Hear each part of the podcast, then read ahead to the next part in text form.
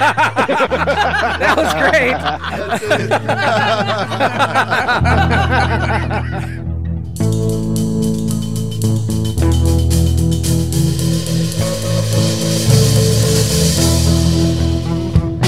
it. Hey there! Welcome to Motorcycles and Misfits. Hey there!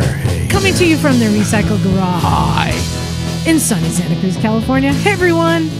This is Liza, and I had a marvelous weekend. So did I. Yeah, it was a good one. Yeah, and we got lots of stories to tell, including what I'm referring to as the Make-A-Wish cancer kid who...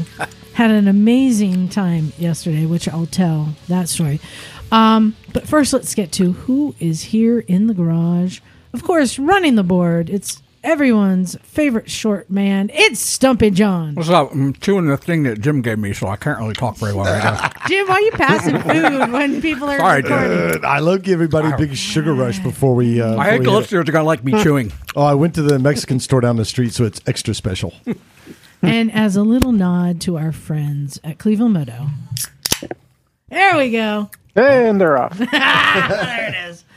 On the classy girl couch tonight, it's Miss Emma. Hello, darlings.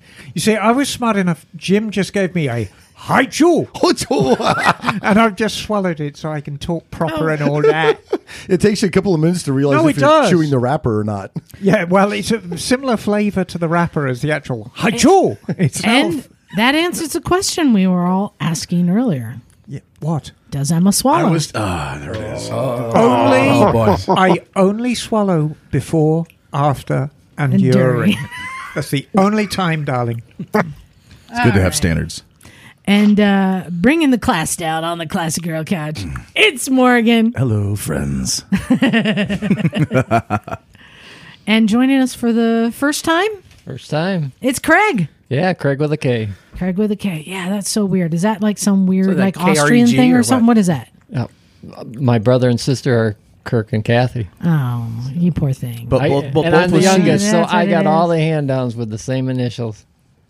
But. Yeah, I had a friend, the family, it was Justin, Julie, Josie, and Kenny. I'm like, what's wrong with you people? Well, I found that tends to be a thing. I've seen often there's J-folk out there. Like when I was in the Midwest, there was a Jake, a John, a Journey, and a Jade. Was those are the kids. I was like, it's weird. Yeah. On next to the open window, which we still have suspicions as to why he chooses that one. It's Naked Jim. Hey, what's happening? And Emma, if you want my body and you think I'm sexy, come on, sugar. Let me know. If you really need me, just reach out and touch me. Come on, honey. Tell me so. Tell me so. We were having a Rod Stewart love fest a couple of weeks ago. Oh. Anyway. Oh. What's up? Well, you missed our Sugar Hill Gang dance party out there. Dude, you had this Sugar Hill Gang special edition boombox player out there, dude. I knew it was fun. And joining us from sunny Veneta, Oregon, it's Bagel. Shout out to our friends from the One Show, Chicken and Guns. Oh, that is. I didn't notice that. Oh, that is so cool. That is super cool shirt. Fantastic. Oh, yeah, Chicken and Guns. How is the weather up there in Portlandia? Well, it's pretty chilly, and it was sunny today, though. Yes, sunny. Which was nice, because I was able to get a lot of yard work done, which I needed to do. Well, define chilly, darling. I mean, I think it's probably about 45 degrees here in California today. Yeah, it's about that here, too, I think. Bloody freezing. Yeah, that's not chilly. That's fucking freezing. That's what we call it. We almost died. Oh, I needed heated grips so bad yesterday. I ordered some.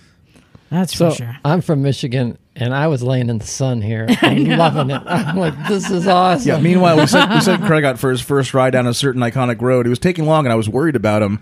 I called him on the phone. Oh, no, I was napping in the sun. It's great. Well, let's get to that. It seems like we all had a great weekend. Kraig, you're from Michigan, and you came out here with your Zero DSR? Is that right? FX. Oh, it's an FX. Yeah. Oh, it looked bigger than that. He's riding a different friend's SR. That's the one, the red one. Oh, the one outside right now is an SR? That Edwin is letting us and my mom ride, yeah. But and this is with my wife in a minivan. And this is the first time you've ridden out here So you're riding a zero in its motherland in the hills up Highway 9 Alice's. How was it? It was awesome. It's beautiful out here. It's snowing in Michigan, and I'm here. Not here. But, you know, it goes beyond the weather. I mean, we have the most fantastic weather here in California, but it goes beyond that because the riding is so varied. You want desert, we got it. You want mountain twisties, we got it. You enjoy riding in the city on freeways? I personally like it. We got that too. We got everything right here. It's a wonderland for riding a motorbike. Yeah, when we were coming up here, we stopped in L.A. for the auto show, last day of the auto show, and I pulled the FX out of the trailer, and I went riding downtown L.A. and lane splitting and stuff. You can't do that in Michigan. Oh, yeah, lane splitting. Well, legally you can't do that in Michigan, but here it's a riot. I love it. But yeah, you went up to Alice's. I was up there today, too, and the weather was gorgeous. And we are blessed with good roads up here. Emma, you're right. The riding around here, you knob. That is a droopy knob you are showing me. I'm trying to keep a straight face for this serious production we're doing. It's a drawing. It's a drawing, darling. Look, is that better? Oh, it's a happy knob now. I've been sitting on it for the last few minutes. I'll bet you have. That's the effect of gummy octopuses. Where were we? So your ride was it? Yeah, I went up. Amazing. What'd you think of going up 9? I started in Santa Cruz and rode up 9 up to Alice's, and so I'm relatively inexperienced with these kind of roads as far as twisty windy. I'm from Michigan, right? Yeah, a lot of flat roads. We do have some hills, but you got to search around for a road that's anything close to this. So you got to go to Ohio.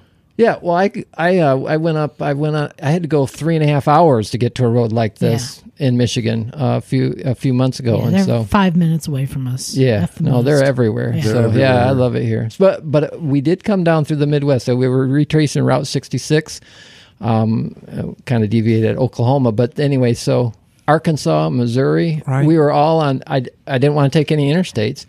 There's awesome roads in Arkansas and Missouri, and cool. I think there's been something of a preservation in recent years. I did Route 66 in its entirety when I first came to the States, which would be 94, and it's quite frustrating because Route 66 runs alongside Interstate 40, which replaced it, and they don't tell you when it's going to end. So you're kind of riding down Route 66, and there's a rhythm to Route 66 because it's slabs. It's not concrete. You know, it's concrete slabs, not tarmac. So bump, bump, bump. And you'll go through a town, and then it just ends. It just goes away, and you have to kind of go back, get onto Interstate 40, and kind of guess when it starts again. I think since then they've done a lot of preservation on it and kind of brought a lot of it back. But it's an ongoing thing. Yeah, on the East End, there's the original Route 66, which is in the weeds. Right. And then there's the intermediate highway that used to be there, or it's still there. And that was the route when I was driving on a parallel to Route 66. And then there's the interstate over there. And then there's the Interstate 40. Which I didn't want to be on. So, yeah, at every town, you know, you keep losing it. It's like, wow, okay, where to go? You know, you got to find it again. But I'm hoping when we're going to go back, and from the West End, I'm hoping to trace it back to Oklahoma. Hopefully, I actually didn't get to ride on any of the original Route 66. I had to go walk on it. Right. But it's not a road between Chicago and Oklahoma, which is a bummer. I mean, you can see it there. Right. It's just got weeds growing in it. You can find it out here, boy. You roll through like Amboy, California, where like the old mineral farms and salt flats and crap is. It's a trip. Out here, Route 66 is pretty neat. Yes. Yeah, so. But yeah, as soon as you start getting more into the Midwest, it gets a little more. Well, in Illinois, where is it? At a certain point in Illinois, it passes by a maple syrup farm. Oh. Funk's Grove. Like sounds. No. What? Yeah.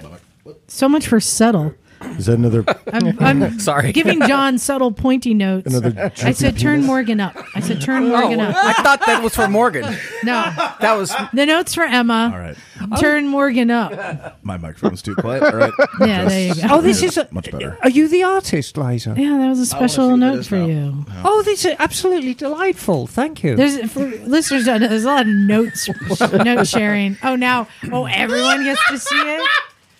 All right. Everyone gets around, guess someone knows. It's Show Jim. Oh, that's an unsettling knob. It looks angry, like he's gonna. No, I think it looks. It's got this sort of brooding malevolence about it. It's about to do. I thought the whole point of the note sharing is that no one cracks up or shows aside. You guys have blown the whole gig. Now we know that we share notes with each other. Let's just see what the teacher gets, and let's just see what it says and read it out to the class.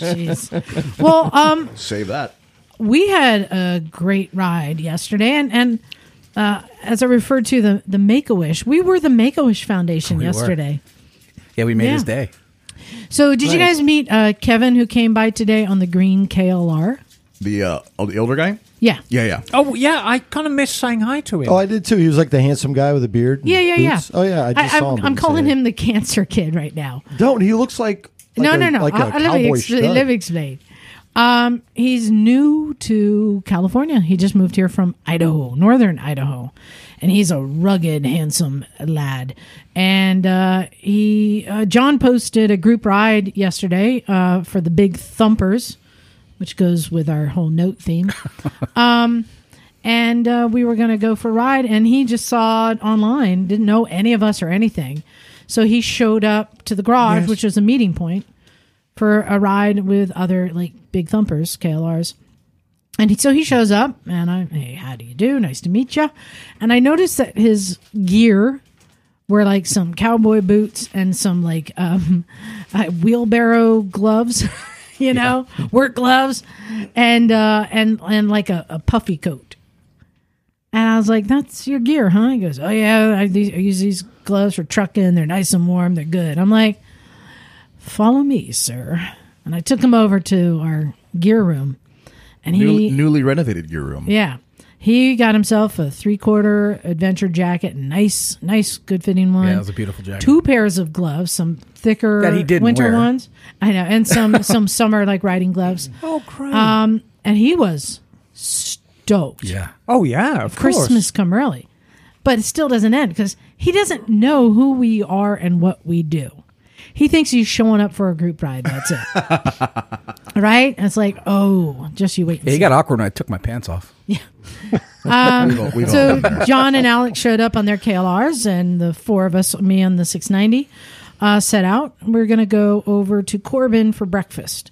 So the Corbin factory has these awesome 50s style. The Wizards Cafe. It's a diner. Yes. In the factory. Yeah. It's crazy, and a lot of people don't know that there's a full diner in there. So we headed over there, but we took the back way, went over a Hecker Pass through Gilroy, did some nice twisties, Had some good riding. Cold as balls. It was cold. And then we got to Corbin, which we had breakfast, and then I'm like, now follow me, gents. I'll give you a tour. Just follow the footsteps. Well, yeah, we started with the history and just things we've learned from interviewing Mike. There's literally painted footsteps on all over the factory. And don't forget, this is probably, 40,000 square feet? Oh, yeah. It's massive. Lovely place. It's not a small place. No. And there's people in there working. And, Jim, we met a guy in there who was the first to bring a bike in. When it's a brand new bike and you're the first one, the seat is for free. Because he wants to make the mold. Make a mold. There's always a constant call on his website for if you have the new model, bring your bike in, and we'll give you give it to us for a few weeks or whatever, and we'll make a free seat for you. It was a CRF 300 rally. Oh, no kidding! Yeah, super nice, and it's his first bike. Oh, good choice. I think that'll be a good bike for somebody. And so I'm walking around, and we're going through the back and through the doors. Here's where they're pouring the foam. Here's the painting booth. The rotomolding. Here's all the different things. I'm explaining everything, And Kevin is he's kind of surprised that I'm just kind of leading everyone through and showing him all the stuff. He goes, oh, do they know you here? I'm like, no. No one knows me here. And John's like, yeah, she just does that. Well, that's one of the hidden secrets of Corbin, right? And Morgan will know is you can just walk through there. No one knows you and until you do it, you don't. But you can kind of just walk through there if you act like you... If you're staying out of the way and not touching stuff and being respectful of everyone, you can walk through and see everything. More often than not, if Mike himself is free and available, he will give a tour. Yeah, give you a tour. So we're going around and he's like, well, this is really amazing, you know, and I've been going there years. I know how where all the things are, what they do. Here's all the jigs and here's the CNC. And then I said, oh, and I have something special for you guys. Even John didn't know this. Yeah, I didn't know. But Lightning Motorcycles has moved into the warehouse. So inside the factory is a Lightning Motorcycles showroom. Well, it's their everything. It's their production. Yeah, it's everything. Yeah. And Richard Hatfield, who's been on the podcast, was there. So I was like, hey, Richard. And he's like, hey. And we got to look at some of the stuff they're working on, as well as... he showed us a bike that's going to be coming out probably next year called the Lightning Spark. And this is almost like an electric Grom. Small electric bike. Teeny difference, though. The Grom, you're not 55, 60, flat out down the hill. He goes, well, you know, this thing will do 90 miles an hour. It's got triple the horsepower. Yeah. And so he's like, you want to try it? Sure. Yeah. So he pulls it out and I'm doing laps around Corbin. I'm going to turn to the guys. You guys want to try it? And have you ridden an electric before, John? I rode Morgan's one time. Yeah. Well, Alex and Kevin have never ridden an electric at all. And you guys know, for people who've ridden one the first time, they're grinning like an idiot. Who got the compound fracture? That thing could have gave you one. Nobody, too. But... and when you're doing like a lap around the factory, like that thing gets up to speed and then you're like, oh shit, I got to make a turn. Yeah. And Kevin was just like, who are you people? Like the access that we have to everything, you know? And then we went over to Hollister Hills and we're riding the trails there. And he was like, this is the best day I've ever had. You know, and we're hanging out there and just having, we're stopped at the store. We're having drinks and Mike shows up. Yo, you knew he's a plumber, you know? And he's like, what? You just like know people everywhere. And he was just like, oh my God. So I say it was like he was the cancer kid and this is the Make-A-Wish Foundation made a perfect day just for him. I feel better because I thought you were going to tell me that he was like in end stage cancer and this was this final thing. And I feel so much better right now. But it's so fun when somebody kind of steps into our world and doesn't know like who we are and what we do. And then just the, not just the access, but the fun and the knowledge we have about all the places to go and see. And that's a full day of riding, and you're good at this. Is where you tie a full day of riding together with activities that are quite educational. That includes a food stop. Right. Oh, where'd you stop? For Gilroy? Corbin, Corbin's. That's right. Yeah. Okay. Yeah. Well, you do Killer. You do Mount Madonna, right? Hecker Pass. That's a bitchin' road if you don't know about it. Then Corbin's, that whole scene between Wizards Cafe and, you could always walking around. Stop for pie over Gizditch if you know. Yeah. And I mean, Corbin's is a little like a history museum in there if you get into the electric stuff. You know, it's a cool day. It's worth talking about Mike himself because, in my opinion, there's been really no better ambassador for motorcycling since the 1960s. As Mike Corbin, he's always been there. He's always been at the forefront. He's always been thinking ahead. And the thing I like the most about Mike, there's a streak of irreverence in him. Yep. And that's the thing I think I enjoy the most. A mischievous glint in the eye. Yeah. Right. Oh, yeah, for sure. That comes out 4th of July, that's for sure. Well, and the fact that you can walk into the R&D and see what's being worked on. There was a new Harley in there that I've not seen before. That's the one that was the huge sports with the big front tire. Yeah. The new sports. What did you think of that? Because that's got like the Pan America engine in it. I thought it was the, was it the Fat Bob? That they had for a while. It's like a 1200, isn't it? Yeah, it's that same 1250 motor. Good looking bike. I tell you what, there are some exciting new bikes coming down the pipeline. Yeah. So what a great time riding around the trails. And I was telling Jim, I'm kind of excited because now 2 weeks in a row, I kind of feel like I've found the thing I was looking for. You know, we got into dirt biking and we had smaller bikes, 250s, 350s, which was fun. You trailer them out there, ride around the trails and go home. And then we got into the big adventure bikes where we'd go ride like hours to go ride some dirt trails somewhere and be able to ride back. That's what adventure bikes let you do. They let you go places. But what I'm finding is the perfect wheelhouse for me are these mid-size adventure bikes, the KLRs, the 690 Enduro, where you can ride the fun roads to an area, then go ride the dirt trails, and then come ride home and have a full day adventure covering a little bit of everything. And you know, that dovetails in, because I was quite put out that I didn't get invited yesterday. I was crushed. And you shot me down immediately because you said, you don't have a big thumper. Yeah. And that's true. Yeah. I don't have a suitable bike. You need a DR650. She had one there, didn't you? I have, yeah, I've got access to a couple of DR650s. Well, I maintain the best bike for what you describe is the one that hasn't been made yet, which is the Rally Raid 250 or the new 350. Pull the engine out and put a Rebel 500 twin in it. Oh, yeah. That would be the perfect bike. And I might agree, because the one thing I was saying is, these bikes are big for Hollister. Like, people are like, you're riding these big bikes here. But they're small for the freeway riding that we're doing. You know, small, cold, and cute. And I'm starting to get used to the wobbliness of the 690 on the freeway. Anything over, like, 80, I'm like, ew, this is a little too... Yeah. But... What a great day. And the trails we were doing, which are easy trails, but there's some, it was pretty technical for these big bikes in that the whoopsies have gotten pretty big. But everyone did great. Except for John. Uh-oh. I think I did remarkably well. John, I don't know what happened, because Did you crash, John? Did you crash? I crashed, but good. So, Jim, yes. on... I was just looking up Ducati Desert Scramblers, because maybe you need one of those. Nutshot Junction? Yes, Nutshot Junction. So we were playing around. I rode it, too. I was there earlier in the day. Sorry, so we were playing around in the dry riverbed there, and like just the little playground there. Yeah. And then John and I were on comms, so I said, rally the other guys, get them on the road. I'm going to start going down. And I thought everyone was pointing towards the trail. I'm like, I'm taking off. So I take off and I get to the next junction. No one's behind me. Were you going further in, or were you heading back out towards the road? Heading back out. And I'm like, where is everyone? And you sit and wait, and then you wait that amount of time that you now know. Yep. Something's up. Something happened. Yeah.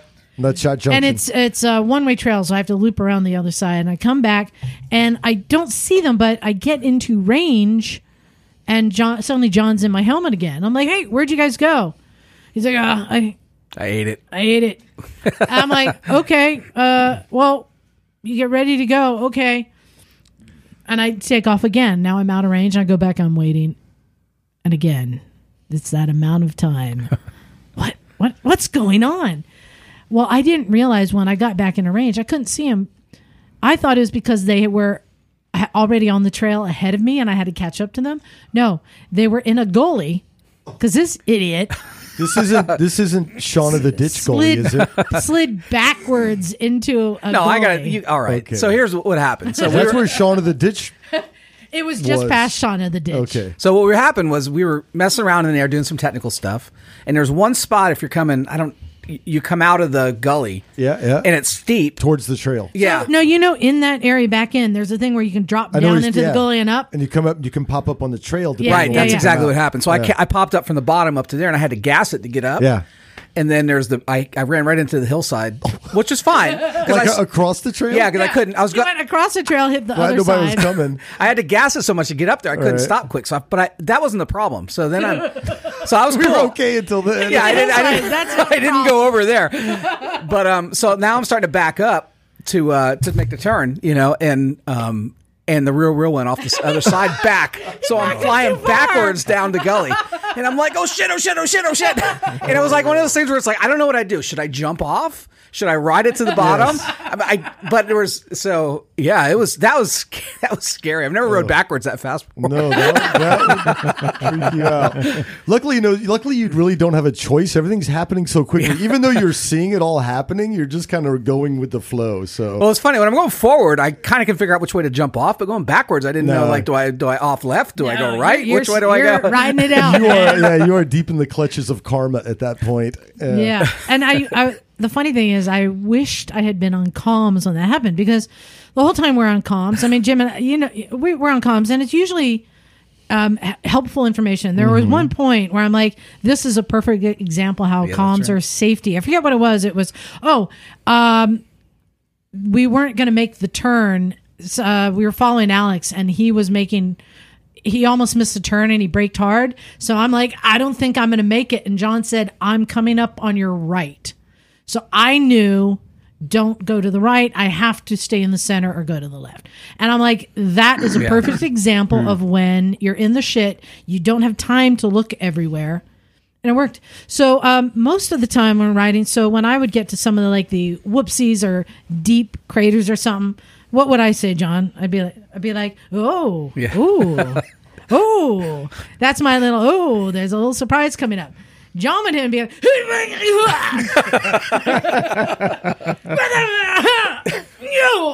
and I'm like, are you okay? No, he's just beatboxing. He's like, yeah.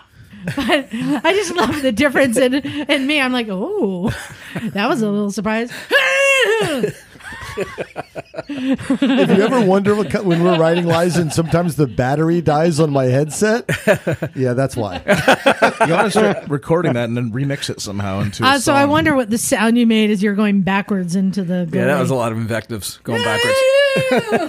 How far did you end up going, like, down? Like probably 10 feet or so. Okay, yeah, because that's all pretty steep over there. Yeah. Yeah, that's plenty of time for a lot of words. Yeah, that was, there's a lot of God searching. Thank heavens I was fine in the KLR, man. Just pops right up and motors on. Yeah, so what a great time. And I feel like I think it took me on the world's worst road back to the bike shop, the store. What? That last little trail we did, that was brutal. Well, here's the thing. Coming back down that trail, I know that there's a little volunteer trail that goes up and down. It's short. But I knew that it's a little narrow and it has some whoops. I didn't realize it was as bad as it is now. 14, 18-inch whoops. I didn't realize. But I did feel like John, coming off of having that crash, you got to end it on a high note. End it on a challenge that you succeeded on. No, that's not how your mind works, Liza. It's like, John had a very nasty scare, and you can now finish him off. He's weak. so kick him while he's down. Basically. So the cancer guy is still out there? Is that's how this guy still is? Yeah, we left him there. No, he came back home. You guys are all my friends, right? No. And he just had an amazing day. He's like, I haven't had a day like that. It's a long time. So he had a great time. We had a great time. John survived the ditch. And it was a good, fun day. But I feel like my thing is riding these. On the freeway, it's a small bike. And on the dirt trails, it's a big bike. But riding the big bike slowly on the trails is fun. I'm glad to hear you're back in the saddle. I almost had written you off on off-road motorcycling because it just wasn't fun for you. It wasn't, but I will admit that in my head I said, okay, if we're going back to Hollister, I need to prove something to myself. I need to overcome some of these inhibitions and fears. And I said, I'm going to go over to the playground where the seesaw is, and I need to go through the sand pit 4 times. Nice. This is what I told myself. And when John had his little backward ravine accident, that's when I said, okay, let's finish this trail, head over to the playground. I want to go do the sand pit. But then he was my excuse to not go. Because he was like, yeah, I'm kind of done now. I'm like, okay, I'm good. Yeah, cool. All right, cool. Shoo. I didn't have to tackle that, but I do have it on my list, I think. I feel like in my head, I know how to do it. I know I can do it. But it's when you go through that sand pit, it's the uncertainty of the bike changing direction slightly that just gets into the pit of my stomach. But I'm getting more comfortable, especially on that 690. I just feel good on it. When I hit the sand on there, I know it will right itself. I was going to, you started by saying, you know, about your mind, but it's all in our heads. Like it's so much of it, 'cause we know what to do. It's just having the confidence to charge into it. I was like, real quick, we were riding with Mike. I was there early in the morning, and he has a friend that's going to apply to go to Erzberg, right? You're like, dude, really? And we're going to ride together. So we got to ride with him a little bit, and it was chill. You know, we got to see him do some volunteer hill climb things that were pretty neat. But, I was asking him about the harder trails, and he goes, dude, you can do anything out here. He goes, it's all just in your head because you think it's hard. So yeah, it's just a matter of doing it. Yeah. That's fair enough. Yeah. So that's on my list. I want to go back and tackle that. So for me, I think I'm starting to set some challenges that I need to go face, but it still comes down to risk versus reward. And at my age and my physical condition, it's like that reward is not big enough for the risk, but I'm feeling good about it. Yeah. Are you suggesting you are a shambling wreck of a human being? Ugh. Really? My biggest injuries now come from sleeping. I wake up with things pulled or sore or out of socket. I'm like, what is going on? That's my biggest. No, and funnily enough, now. I mean, I'm. You can understand. Oh God, you? Yeah. Yeah, I know. With me, I know for a fact whether my cat has been sleeping on the bed or not, because my cat is the worst bed hog imaginable. And if I wake up feeling like shit and I feel like I've got two dislocated arms and two dislocated legs, the cat has been on the bed. So yeah, on the bed, or been using you as its bed, because cats do that sometimes. They'll sleep anywhere on you. Well, probably. Yeah. I mean, who knows what the hell that cat does in the middle of the night? For all I know, I mean, it beats the crap out of me. It certainly feels like it. So I sympathise, Liza. Rum-tum tigger. Yeah. Like that kid who's wandering around with Nox clip-on hitting things. Right. Well, oh, yeah. Oh, yeah. Me and Megan was here with her now 2 children. And Elliot, who's what, 2? I think, yeah, 2. And then the other one was fresh out of the oven 4 weeks. Somehow he got a metal rod in his hand. It was running around. Knock replaced his clip-on because he dropped his clip-on. Oh, that's a handlebar. Yeah. There's nothing happier than a little kid running around with a metal rod just whacking people in the leg. Yeah. He was so happy. Yeah, but then he started walking towards the motorcycles. And we're like, ah! Yeah. Everyone was fine with him, like assaulting us, but they got near someone's bike and everyone like heads turned and charged. No! Yeah, and somebody dropped a bunch of Cheetos in the dirt, and Elliot were just both macking on dirty Cheetos. It was Elliot. He turned the bag upside down trying to feed himself, and they all went on the ground, so he started. And Little had the best day ever. Oh, yeah. So, yeah, good weekend. And Kraig, I'm curious. So you have an FX. Have you taken it dirt biking? Well, it has 1,500 miles on it. It's actually owned by the company that we're founding. And we purchased it for doing some R&D and some work with the batteries. And in any case, it had not been in the dirt until I brought it to California. Yeah.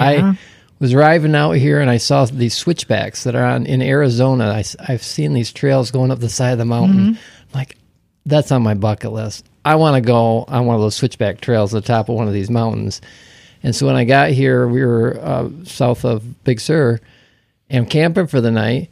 And I noticed that there were these cars going up this road that I didn't even see when I came into the campground. I'm like, okay, I'm going over there. I got to see where that road goes. Mm-hmm. It turned into a switchback. That was so steep that, anyway. So it's the one that comes out by the Bixby Bridge. Actually, the Old Coast Highway. I was south of that. So Los Burros, probably. Was it dirt or paved? It was dirt, and it. Oh yeah, Los Burros probably by Gorda. Yeah, but it was. It was interesting. Was it fun? It was fun, and it's not on my bucket list anymore. But I'll do it again. But yeah, it was fun. So is that open over there? Now, do we know if it was? When did you ride up there? So recently? I don't think this is the road we're not talking about the same road, but okay. I don't know the name of the state park. It was all right, that's fine. Yeah. But anyway, so not enough, but because the state park where the lime kilns are. Well, there's a bunch. There's Julia Pfeiffer. There's Big Sur. There's Plaskett Creek. Yes, I think Plaskett's one. Okay, so that's Los Burros, right? So there's a little Yes, Plaskett is near Trebones Resort is the road where Los Burros starts. I don't know if that's it or not, but yeah, but it was a tiny narrow little road that was dirt, hard packed dirt, and I'm glad it wasn't wet because I wouldn't have made it up or down alive. But yeah, well, especially nice. With the torque on the FX is it doesn't have gears, so you can't put it in a low gear and chug up it. You have to just be very careful on the throttle hand there. How long are you out here for? So. Probably going back in about a week, but I'm going to be leaving some of the stuff here, and I'm going to be coming back here and spending quite a bit of time. Are you leaving the FX here? I'm hoping to. Yeah. Can I borrow it and take it to Hollister one Saturday? I don't own it, but... that's the problem. That sounds like a yes to me. That's a pretty strong maybe there. Yeah. You know who also has an FX? There was a person who was here today. You? No. Cat? Oh, yeah, hers is old. Okay. Yeah. Okay. It wouldn't be fun to break an old one. Well, I don't know. Especially when you break a new one. I don't know how good the batteries are on that one. I would not want to be up on the top of the mountain. If only there was some way to find out. I wouldn't want to be up on the top of the mountain Hollister and run out of juice. Yeah. So, it sounds like we need to talk about this offline. So, yeah. Yeah, that would be fun. I wanted to do a segment today, and this comes partially inspired segmental by Emma, yes, who was on another podcast. Oh, this motorcycle! Yes, with our friend Bruce. Yeah, what a lovely interview. He's such a gentleman, and I really enjoyed that interview. It was 2 hours. Yeah, and it passed very, very quickly. This motorcycle life, and he got into a lot of things with you. I'm like, I didn't know that. He asked a lot of questions of you. I realized, we don't ask that many questions. Right. But it was a good interview, and you were giving a lot of good tips, a lot of top tips, as you do. And I thought, you know what? I think that everyone here in our podcast, we all have different categories that we're gotten better at. Jim, you've been going and riding in the desert, getting good at it. I mean, we've all got different things that we can contribute. And I thought this segment should be called Just the Tip. Right. We're each going to pick a different shaped topic, a category, and give our tips. Just ease a little way into each topic. Just and I want ease a not little too way far. Five. We're not going to get too excited when we do this. We're just going to keep it mellow. I want five top tips from everyone. We're cutting the fat here and just going right to it. So I will start because you may not realize it, but we have female listeners. I know that more than I think I often realize because they don't always email in. We don't. No, but I do know that they're out there, and I meet them sometimes at events, and they're starting to email in. Well, there's Dear Katie in Australia. Oh, yeah, we have a whole bunch. Yeah. So I thought I would come up with top 5 tips for women writers. Okay. And I'm going to start with, the first one is be assertive. Yes. One of the most common things I hear women say is that they're not... treated as fairly as men when they go into like a motorcycle dealership. Right. And so many of them share the same experience. I will go in there and no one ever talked to me. No one ever asked me if I need anything. They didn't take me seriously because I'm a woman. And I always say, that's odd because when I go into a dealership, I find the salesman, go up, shake his hand, introduce myself and tell him what I need. And I'm never ignored. So be assertive. Don't wait for somebody to come to you. You go to them. Take charge. Tell them what you need. As a woman, you may be underestimated, but not if you assert yourself. And I found that no one's ever questioned me once I shown that I know what I need, know what I'm talking about, know what I want, you know. So be assertive. Number 2 is you can do it. That's another thing. I think a lot of women aren't aware that they are quite capable of doing maintenance on their bikes.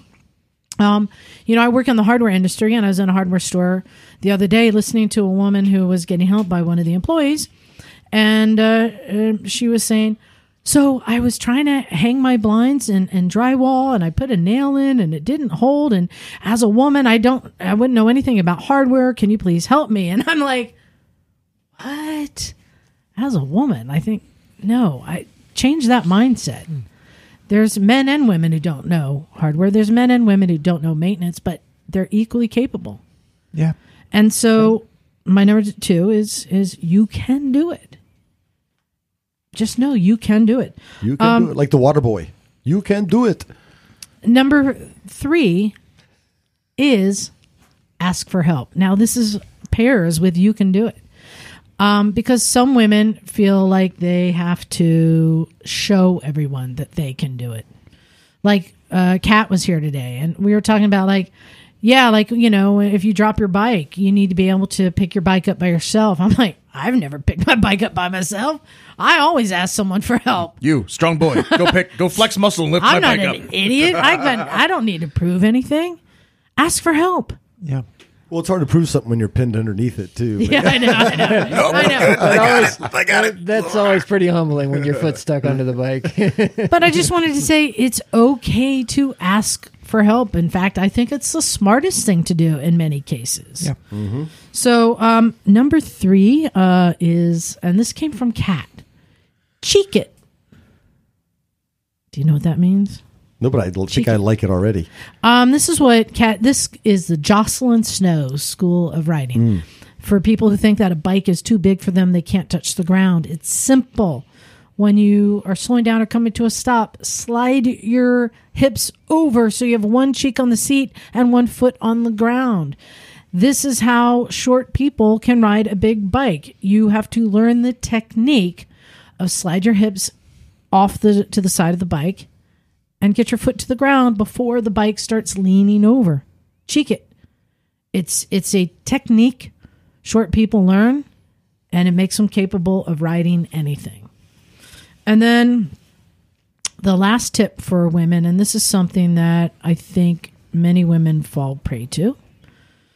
Get real gear, not just something that's cute. It drives me nuts when I see women wearing a short jacket that looks good on their waist, but that will not save any skin on their back or hips. What did you call it? The road rash tramp stamp? Yeah, road rash tramp stamp. Or we had a woman here the other day on the scooter, and she was talking about getting some cute like boots. I'm like, no, get motorcycle boots. I would just donated a pair today. Mom had some extra ones, I guess. So get real. Ladies, I said, get some real motorcycle boots, not just something that's cute.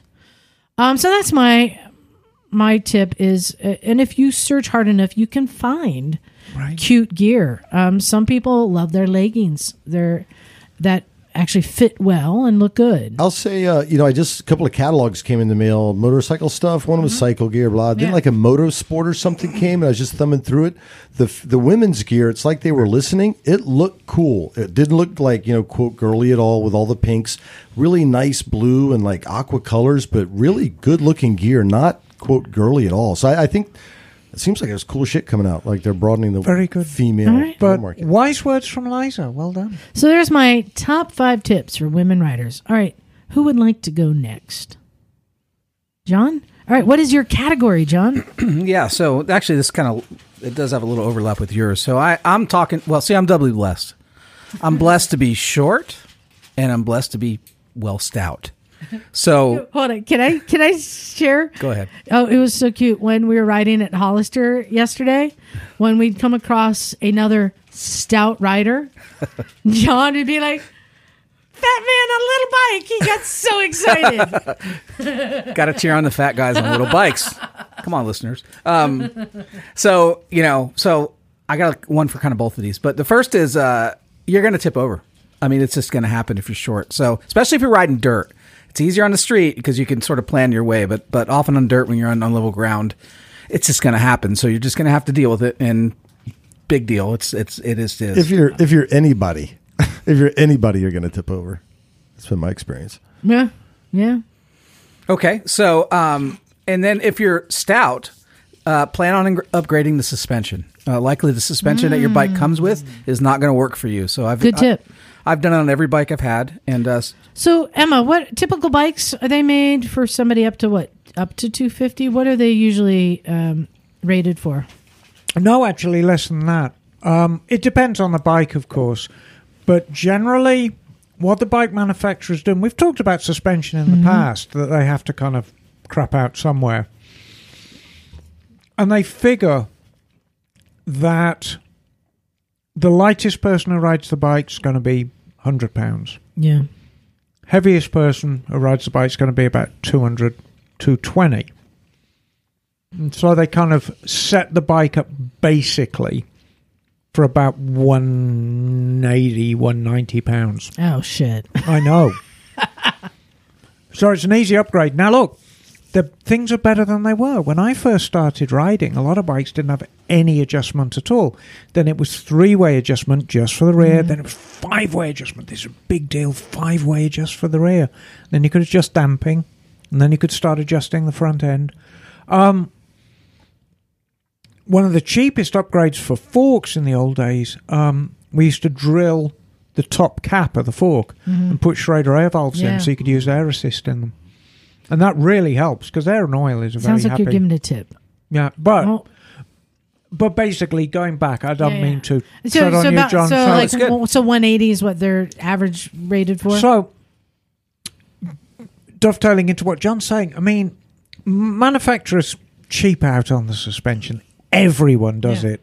And it's exacerbated if you are slightly heavier, because not only do they cheap out for a 180 person, for somebody who's, you know, the north side of 200, you're really in trouble with that suspension. Yep. That is a good tip, John. And I would imagine if on the other side, too, if you're like around 100 pounds. Oh, the thing's going to ride like a plank. Exactly. So it's going to work on either side. You know, gear's a bitch. It is what it is. So... I have a 29-inch inseam, and it's, especially with my girth, it's hard to find stuff that fits right. So the best bet is to go to motorsport, like Jim just said, or something like Aerostitch. They can do custom stuff that fits you right, because you really do want something that fits right. The other issue for me is to get my girth, I got to have like a 36-inch arm length, and that's kind of a pain too. I mean, you can make it work, but spend the money on some good gear and make it fit, because you'll enjoy the experience much better. The next is, and again, similar to Liza, we got to learn to ride tall bikes. That's just the way it is. Unless you want to ride cruisers, which is wonderful. If you love those, then go for it. You're gonna be fine for short. But if you want to do the kind of riding like we're doing now, the adventure stuff or dual sport stuff or even sport bikes, you're gonna have to learn how to figure out to ride a tall bike. And it's probably not going to stay perfect because you're going to tip over. So just it is what it is, but it can be done. And for me, the thing I have a hard time with is I can ride a taller bike, but the part of the problem I have is getting the kickstand up. So there's some techniques around like how to start and stop if you really even can't get both feet on the ground, that it can be done. And a lot of people can start from a sort of a running start. It's possible you could weld on a little bolt that sticks out that gives you a little...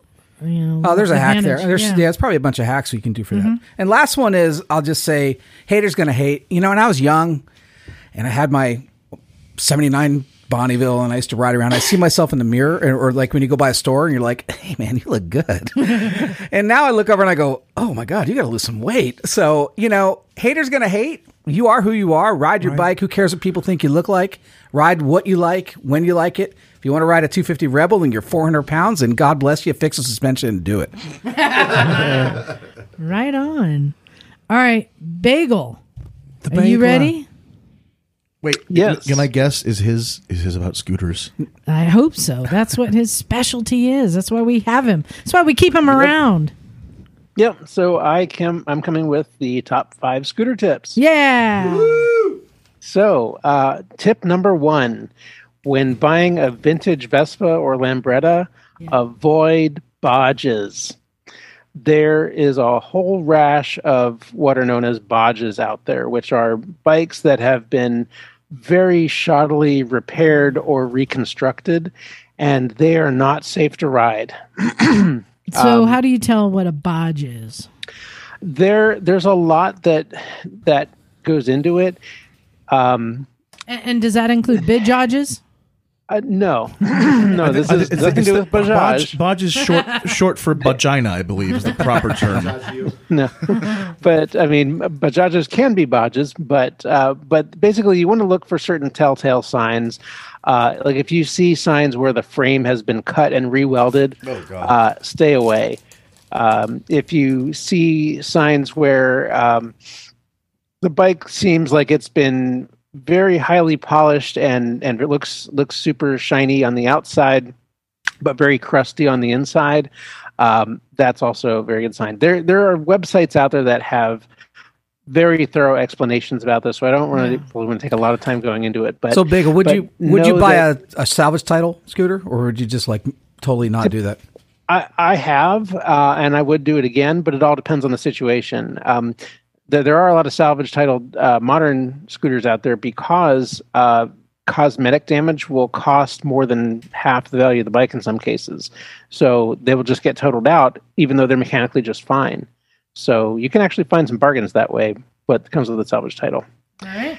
So that was number one, avoid the bodges. And like I said, look up online. There's all kinds of websites and articles about that. So never buy a scooter from Bodget Bell. Definitely Bill. That's the first thing I thought of. Tip number two, a small windscreen does wonders.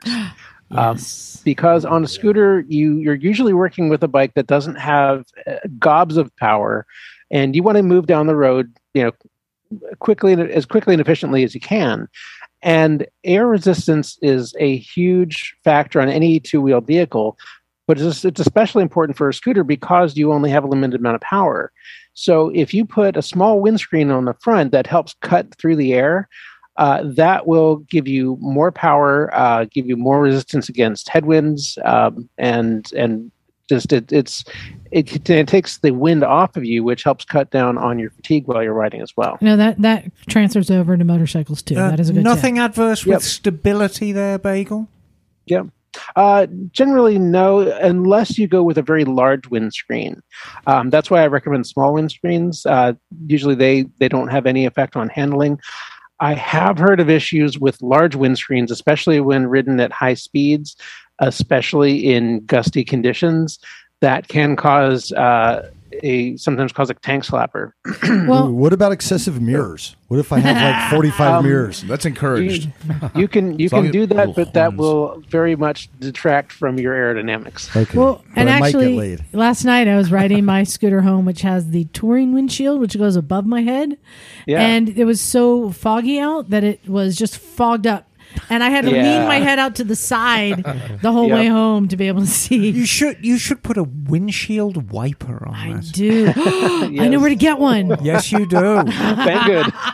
Bang good.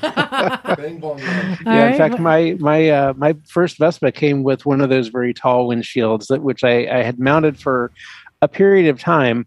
But that was one of the reasons why I stopped doing it, was because when it got foggy out and the whole thing fogged up, I could not see anything. That was a pain. I had something similar. I was riding up from L.A. last week, and I went over the Grapevine.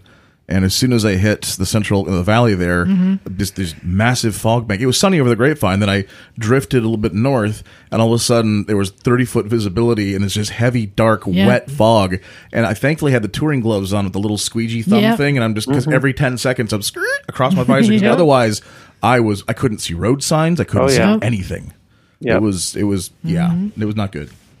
All right, what's next? So tip number three, for vintage scooters that use a battery, I would suggest considering a lithium-ion battery, as long as your voltage regulator and electrical system are in good working order, because vintage bikes tend to go through batteries fairly quickly, at least the traditional ones, and especially if it's a bike you don't ride a lot,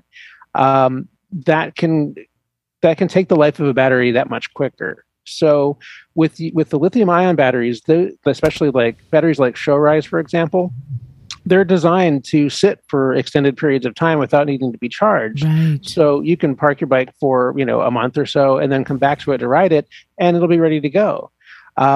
That's one thing that I've tried with one or two of my bikes so far, and I'm getting ready to or about ready to get one for my Heinkel too, because the batteries that are in there are just not very not really doing the job. And again, that transfers over to street bikes if it's a vintage that you're not riding a lot. That's a good tip.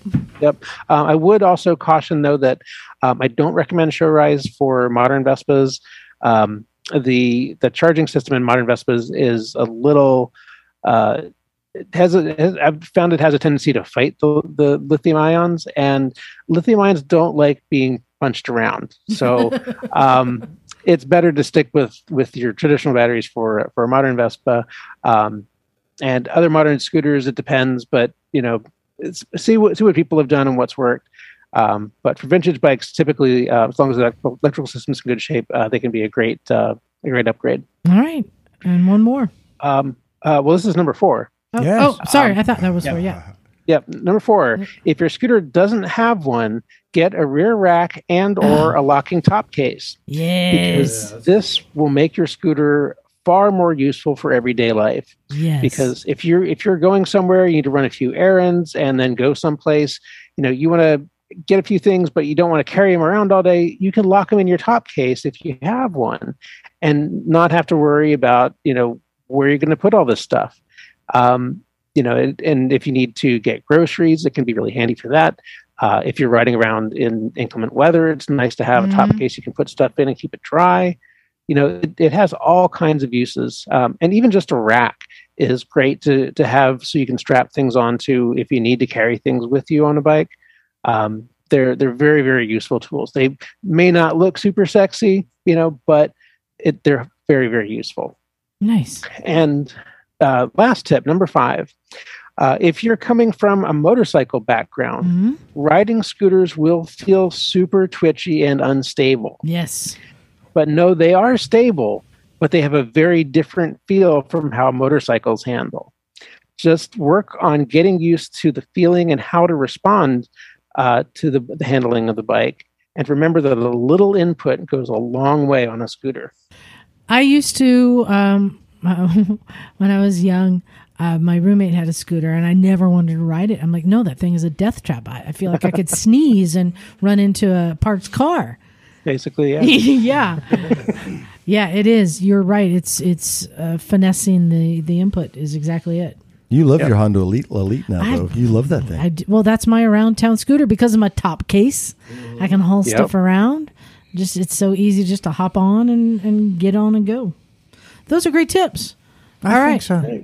Emma, what are you going to give us? You wanted to talk about, was it fighting or lovemaking? What were your tips? I was going to say that, over the years that I've been involved in the podcast, I've given, my specialty is everybody knows what it is. So I'm going to give you a top 5 on fighting. All right. Excellent. So, tip number 5, when you're fighting, find the largest person in the opposing group and smack him in the face. Just the largest one. Yeah. Don't mess around. Go for the largest one. That's tip number 5. Morgan, you do not need to shield your face. Tip number 4. So take out the largest one, yes. Tip number 4. If you have sufficient alcohol in you, it does numb the pain. So fighting when you're drunk is going to be a lot less painful than fighting when you're sober. Does anyone want to switch seats? Tip number 3. If you feign an Irish accent, you actually fight better. Oh, for fuck's sake! And like it's more threatening. Smash your face in now. Yes, exactly. And when you've actually overpowered your opponent, you can add things like, "What are you doing, lying on the floor like a bag of shite?" and stuff like that. Tip number 2. If you're dressed up for the evening, and funnily enough, whenever I get involved in fights, I always are dressed up for the evening. Use the weapons at your disposal. Stilettos, I'm sure. Absolutely. And, it's... pins. If I've got my stilettos on, I have 2 extra weapons that I'm an eye's coming out. Yes, exactly. There's an eyeball coming out. There's an eyeball coming out. And if I'm wearing my stilettos and my flowery dress, you'd better watch out, because there's going to be blood flowing. Which brings us to which brings us to tip number one. Tip number one. Yeah. You should always carry a means of congealing blood about you, because if you get pounded in the nose or anywhere about the face in your blood, you need to stop the flow very, very quickly. Right after top tip number 5. Yeah. Right, so go to top tip number 1. So after picking on the biggest person and he hits you back and your nose explodes, generally if you have a congealing agent or you apply pressure, it will actually stop the bleeding. Excellent. Very, very quickly. So there's my top 5 tips for fighting. I thought I was expecting, remember when we were in Hollister and you were going to make me fight the big man and you were going to put a hot pepper in my rear end? No, I said I will. There was tip 1.5. There was that large gentleman that belonged to an outlaw motorcycle club. He was very tan. He was quite tanned and he had a great many tattoos and a beard and long hair. And I suggested that I would give you $1 if you went up and punched him. Yes, and I tentatively agreed under other... other the guy sitting next to us just walked away shaking his head. Oh, my word. So, yes, Emma's top tips on fighting. And she knows what she's talking about. Yeah, thank you, darling. Right. Morgan, are you playing this game? Yeah, but I think... you asked Kraig to make a list, and our worlds overlapped. So you guys want to combine? Right. Well, let's do a combination. I was the only one not offered a piece of paper. In fact, I was offered a piece of paper, but it had artwork on it. No. You two are, I assume, going to do on... Electric motorcycle. I've got a mental list of several things for me, but I thought I'd let Kraig go first because he actually and then you can help embellish. Well, or I'll just give my side list. He doesn't know what he's talking about. Here's what you really want. No, and this is I think very helpful because there are people who are maybe interested and curious about buying an electric motorcycle.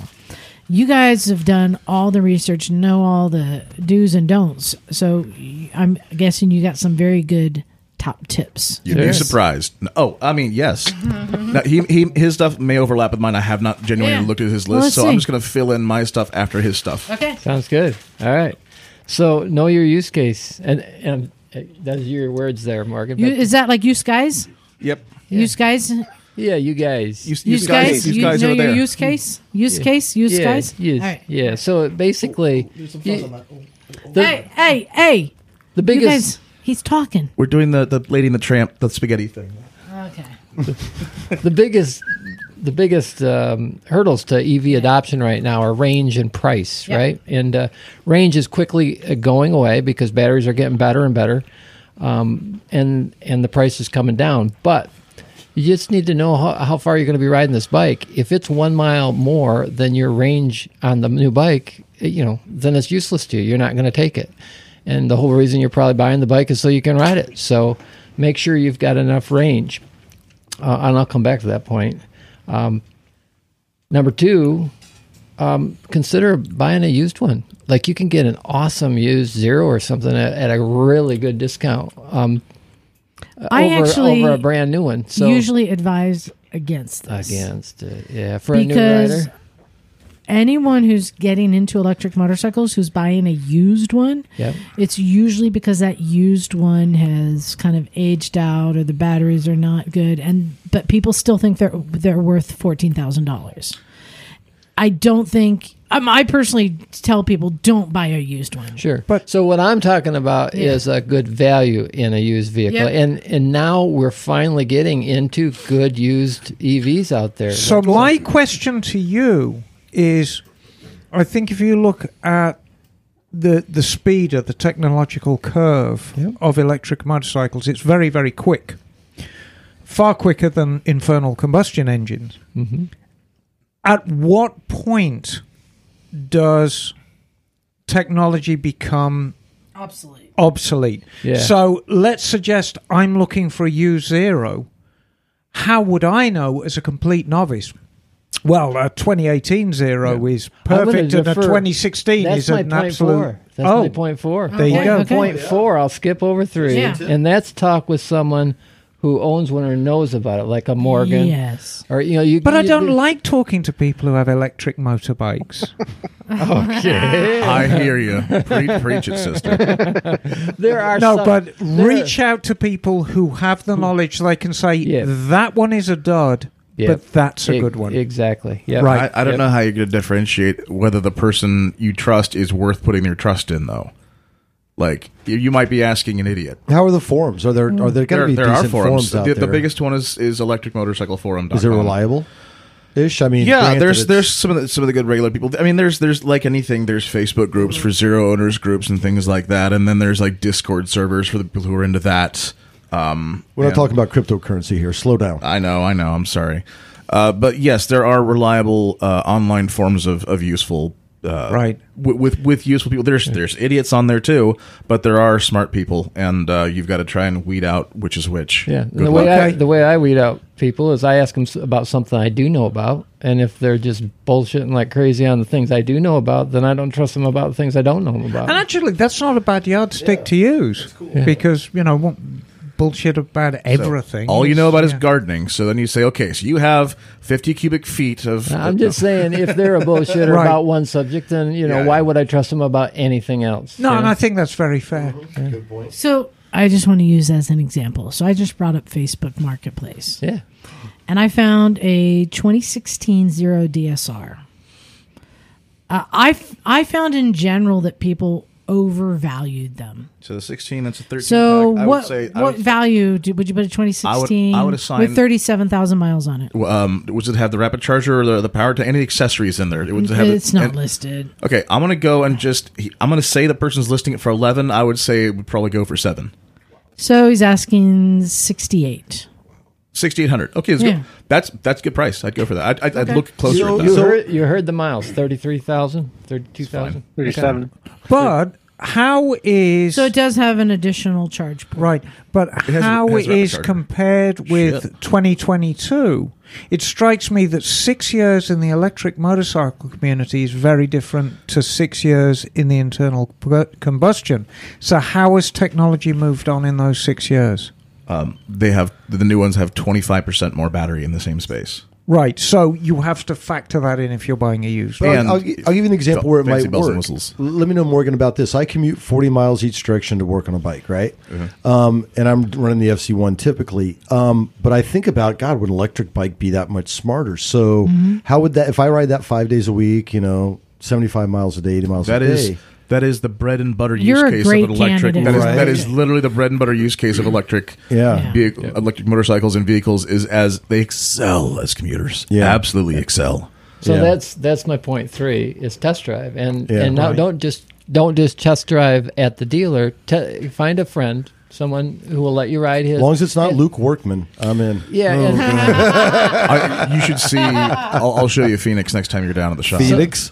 Oh, my. Okay, so you can actually ride the bike, do your commute. Yeah. I mean, what better way to test your range than do the commute on the bike you're considering buying? Is it Twisted Road? Is that what you found? Can you rent one, I wonder? Oh, that's a good idea. Rent one on Twisted Road and demo it. And with an electric vehicle, though, you can't really hurt it like a gas bike. I mean, if you borrow someone's gas bike or even at the dealer and you go out and red line it, you know, the whole time you're test driving it. But with an electric, you can't really hurt one. All right. I mean, you can crash it. Can we take off, buy a used one from your list and put rent one to try it out first. I think that because I think what you're trying to do is not get somebody to commit to a brand new bike when they're not sure what they're getting into. And I think don't buy the renting wrong bike it is for better $25,000 because if I'm going to drop $7,000 on a bike, if I get an internal combustion engine bike, I can get a used bitch and motorcycle for $7,000. Exactly.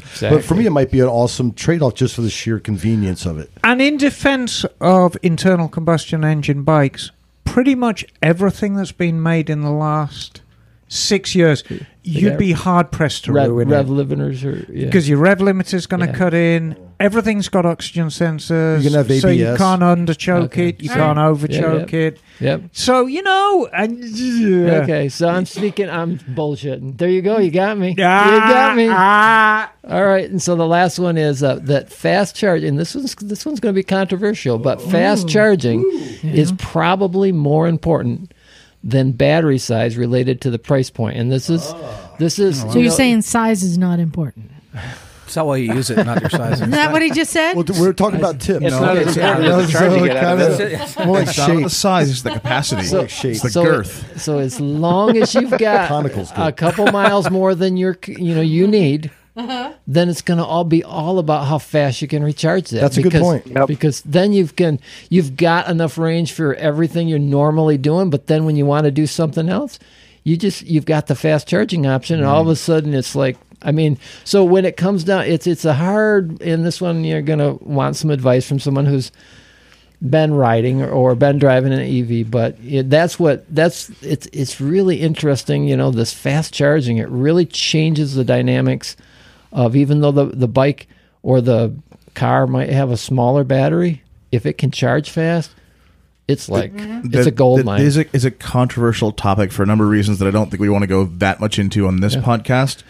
Is that your list? That's my list. Go for it. We had some similar overlap. I'll keep mine brief here. Yeah. Wait, can I build off of that? Because John was talking about, he's kind of interested in getting electric. He goes, but I'll have to put 220 in my house for charging. I said, actually, no. It's when you come home, you have all night to charge. Yep. You don't need to have the fast charging. This is part of my list now. Oh, well, good. There you go. So actually, Kraig's first point is exactly my first point, was the know your use case. And that is to say, take a good hard look at your actual commute length and what it is, and what sort of bike you like. Do you like a supermoto? Do you like a big solid road bike? Do you want sort of a kind of adventure sport? Do you get a feel and get some, just test ride every you can that's out there, but take a good hard look at what your actual use case is, and see which one of the manufacturers lists one that says the mileage is this and it's within your range there. That's cool. Mm-hmm. The next thing for me, well, I forgot because I didn't write it down. Let me think. What was it? I'll skip to number 3, as my list was I know what it was. Number 2 is download PlugShare. It's a free app. Yes. You can use use the website plugshare.com. Yes, I told you about that. Or just download the free app. This is the absolutely essential. It's basically a user-driven Google Maps of all charging stations of all kind. People say, there's no charging around me. I hear this so often. So everyone says, there's absolutely no EV charging around me. And I'm like, oh, really? Where are you? Oh, I'm here. I rip up in PlugShare and I to their area, and there's just dots all over the place. And then I take a screenshot. It says, this level of no charging. And they go, yeah, but it's like a mile away. I'm like, all right, fine. That wasn't the case at all 5 years ago, 10 years ago. Dramatically changing. Dramatically, like, even in the last couple of years, there's been a whole bunch more, especially in California. But they are filling it in through the Midwest and a lot of other places. Like, the new electric truck Rivian. Mm-hmm. I've seen one around town. I saw a prototype one before they came out at one of the charging stations, but they. They're building a crap ton of charging stations throughout the world. They're making some of them exclusionary only to themselves, but the level 2s, like what the 0 uses, are available for everyone. Good. I'm extremely unhappy with Rivian, and I will talk about it when you're done. No picking fights here. God, no! I don't want to fight. Sorry, I don't want to fight. He's the biggest guy. She don't have stilettos. Well, she's got stilettos are one thing. But she's boots could do something. I don't have any congealing agents for my blood. No, it'll be your liver anyway. Wait, save some of the gummy candy. She's not wearing a floral dress. Shove it in there.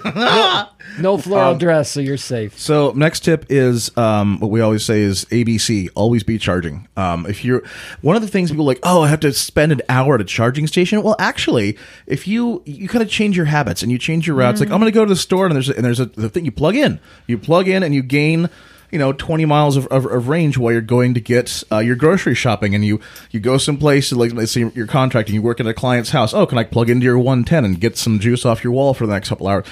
So there's a thing you can actually, like, just kind of slightly modify things, and you never actually have to go out of your way to go to a charging station. My brother has a 0 FXS that's heavily modified, but he's got it so he can plug into the charging stations if he needs to, or plug into 110 wall outlets. And he does a lot of contract work for IT stuff, goes around to people's houses.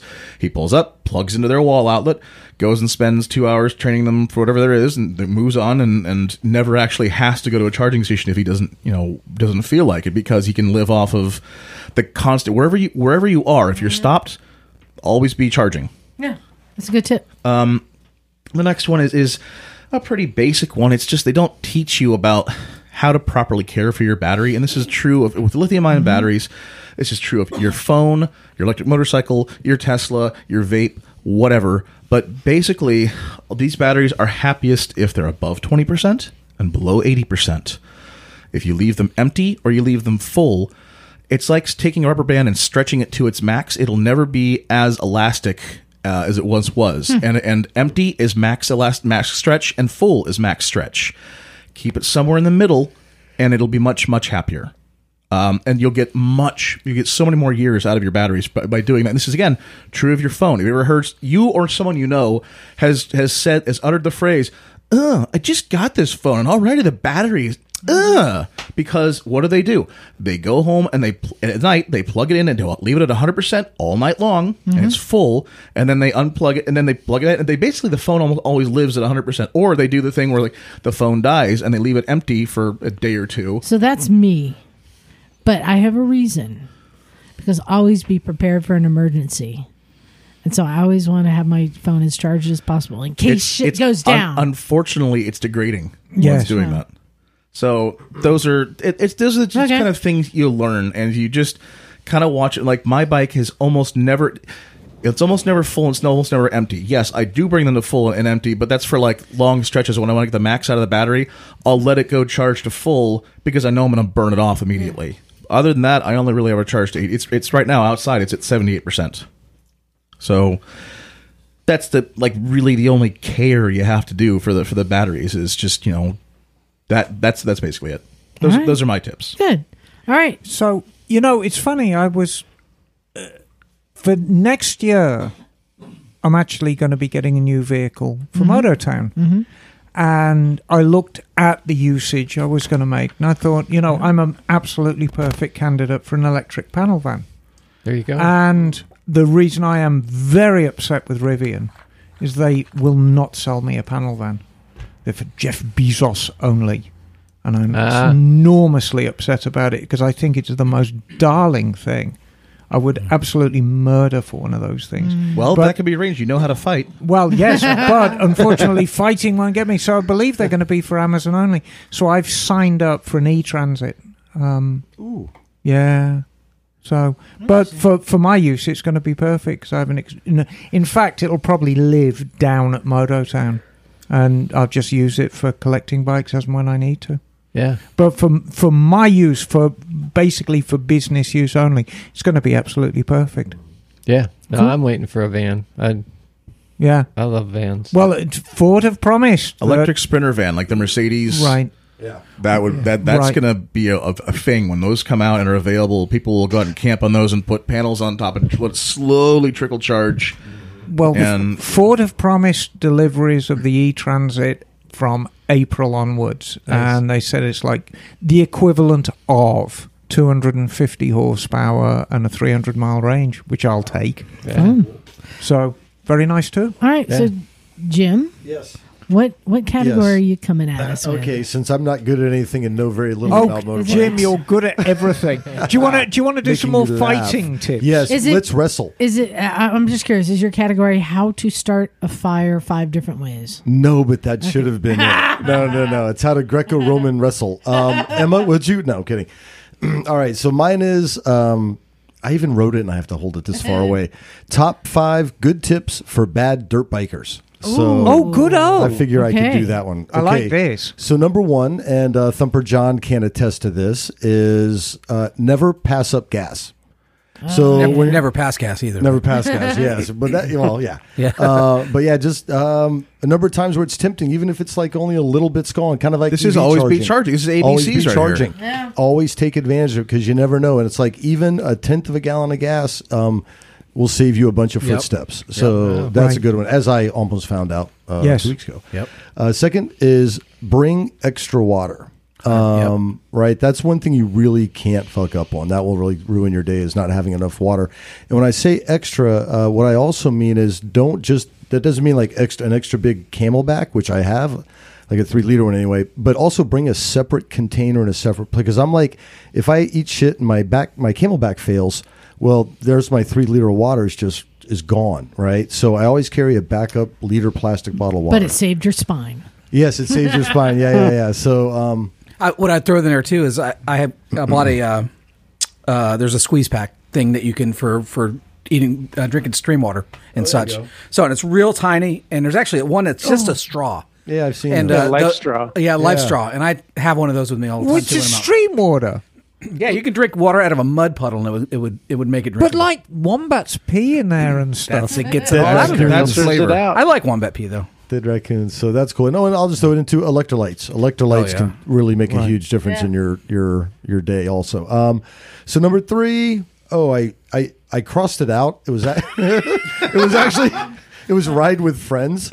I don't have any friends. Feign an Irish accent when you're riding. Be fearless. So I crossed out ride with friends. Wankers. Only because I was like, well, that's kind of obvious, right? But a lot of times either you don't have a choice to ride with friends, or like me, I just ride by myself sometimes, right? So going out there, I forgot to make friends again. Let me just add off that. I think like our friend Kevin who showed up, even if they're not friends, ride with buddies. Mm-hmm. It's better than riding alone. Yeah.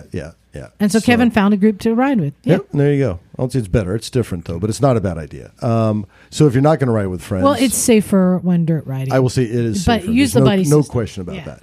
Yeah. But if you're not going to do that, absolutely have a Garmin or some sort of a device that bounces off the satellites. Nothing's 100%, but if you're going to be foolish enough to do that stuff, at least do the smart thing and not be an extra burden on other people or whatever it might be. So have some sort of a device that you can communicate with.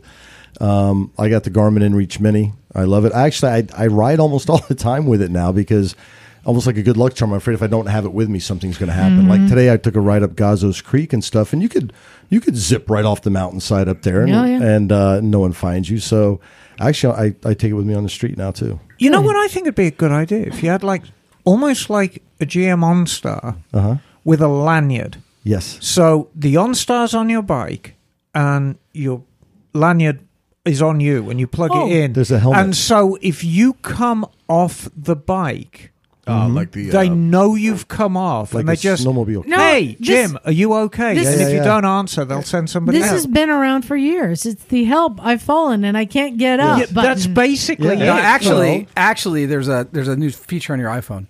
That'll do that very same thing. Is that like a motion detector? Yeah, they'll ask you, have you fallen? Are you okay? Should we contact the authorities? I believe we had someone on the podcast that invented a helmet with an accelerometer and built-in rate center stuff, right? And that helmet would do that, but it worked off your cell phone coverage, so you had to have cell coverage for it to work. That would be good for when I was fighting. It would be. Protect my head. You should have them in your fists. Because occasionally I've taken a beer bottle to the head. Oh my goodness.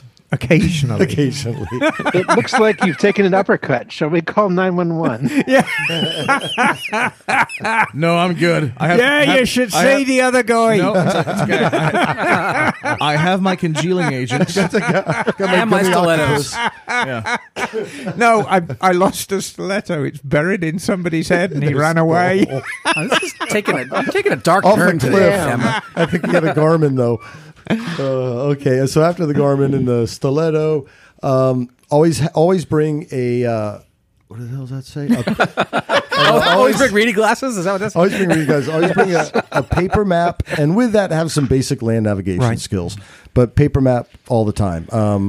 I use it. I used it last week when I was in Zabrego just to double check because I was kind of fucked. Yes, I went to the paper map. And I have to say, a lot of this is very specific to what you do, Jim, because. Bad dirt biking. No, you love losing yourself out in the desert, don't you? Yes. Can I add one to your list? Of course. Because the last 2 weeks in a row, I was one of the most popular people in the group because I'm the only one who brought a pressure gauge. Yes. And when you go to Hollister, you air down and then you air back up at the end. And a pressure gauge, which is really simple, small. Is there a means of airing up at the end? Mm-hmm. They've got like a tank. They've got a row of it's plumbed. A row of... Right. It's funny. This is one of the things that applies to bad dirt bikers because we were at Hollister in the morning and that guy that's going to do Erzberg I was talking about, I was trying to figure out the pressure on Mike's tire because the pressure gauges were wonky and he just pressed on his. I'm like, what are you running? He goes... I don't know. I don't think it really matters. but me and Mike were both like, well, if you suck, it matters a lot if you have good tires and proper air pressure. Right. So Okay, lastly, and this is a common theme, I think, with all of us, is, and it's a big one, is take the time and stop and talk to people. Yes. A, it's pleasant. People are very nice in the world. I think that's your top tip for all types of motorcycling. Yeah, because it's pleasant. You know, you get like restored in humanity because people are typically really nice. They can be extremely helpful if you need help, but you can learn so much. A, helpful things to keep you out of trouble, like, hey, watch out for unmarked mine shafts. Okay, good to know. But also just interesting things about the area and give you great advice on where to camp and, you know, do all the other things. And they'll tell you can't have any gas, right? And who knows? Some of them may want to fight. Yes, they may want to fight. There we go. Yeah. So, but also sometimes they'll give you access to roads that you didn't know were there, or they know where the good eateries are. And sometimes they'll take you to Corbin's for a tour, and then yeah, exactly. There you go. So yes, those are my top tips. So there you go. Just brilliant. The tip. Just the tip. And you know, I'm just going to share, because I did an original list on maintenance. What a surprise there. And I would like to share just the top one, which was, everyone should be doing this. Check your tires. Yep. The most successful motorcyclists are the ones that make habitual routines for themselves.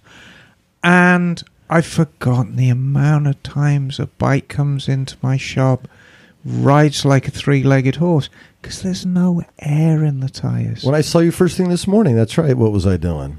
Exactly. Yeah, and make a routine for yourself. When you fill up your bike, for those of us who have gasoline-powered bikes, check your tires. It's a great time to check them. And, you know, there was another largely arbitrary things, but I really wanted to share that because it's very, very good advice. Check your tires. So I wanted to get to a couple sponsors that we have. Whoop, whoop. All right. Yes. And Emma has the one I'm most excited about. Is it the candy people that Jim's got? No. No, this is a good one. I want everyone to pay attention, because this is not just somebody who we're promoting because they're paying us to. This is somebody who we've had as a guest on the show. I believe in them. Emma, you've supported them. I have children in my family, and I have supported them personally because I believe in this product. And it is prime time because it's Christmas time. It is Christmas. Our sponsor tonight is Mimi and Moto. Yay! Oh, yeah. So nice. I'm going to read the blurb, and then we'll expand on that.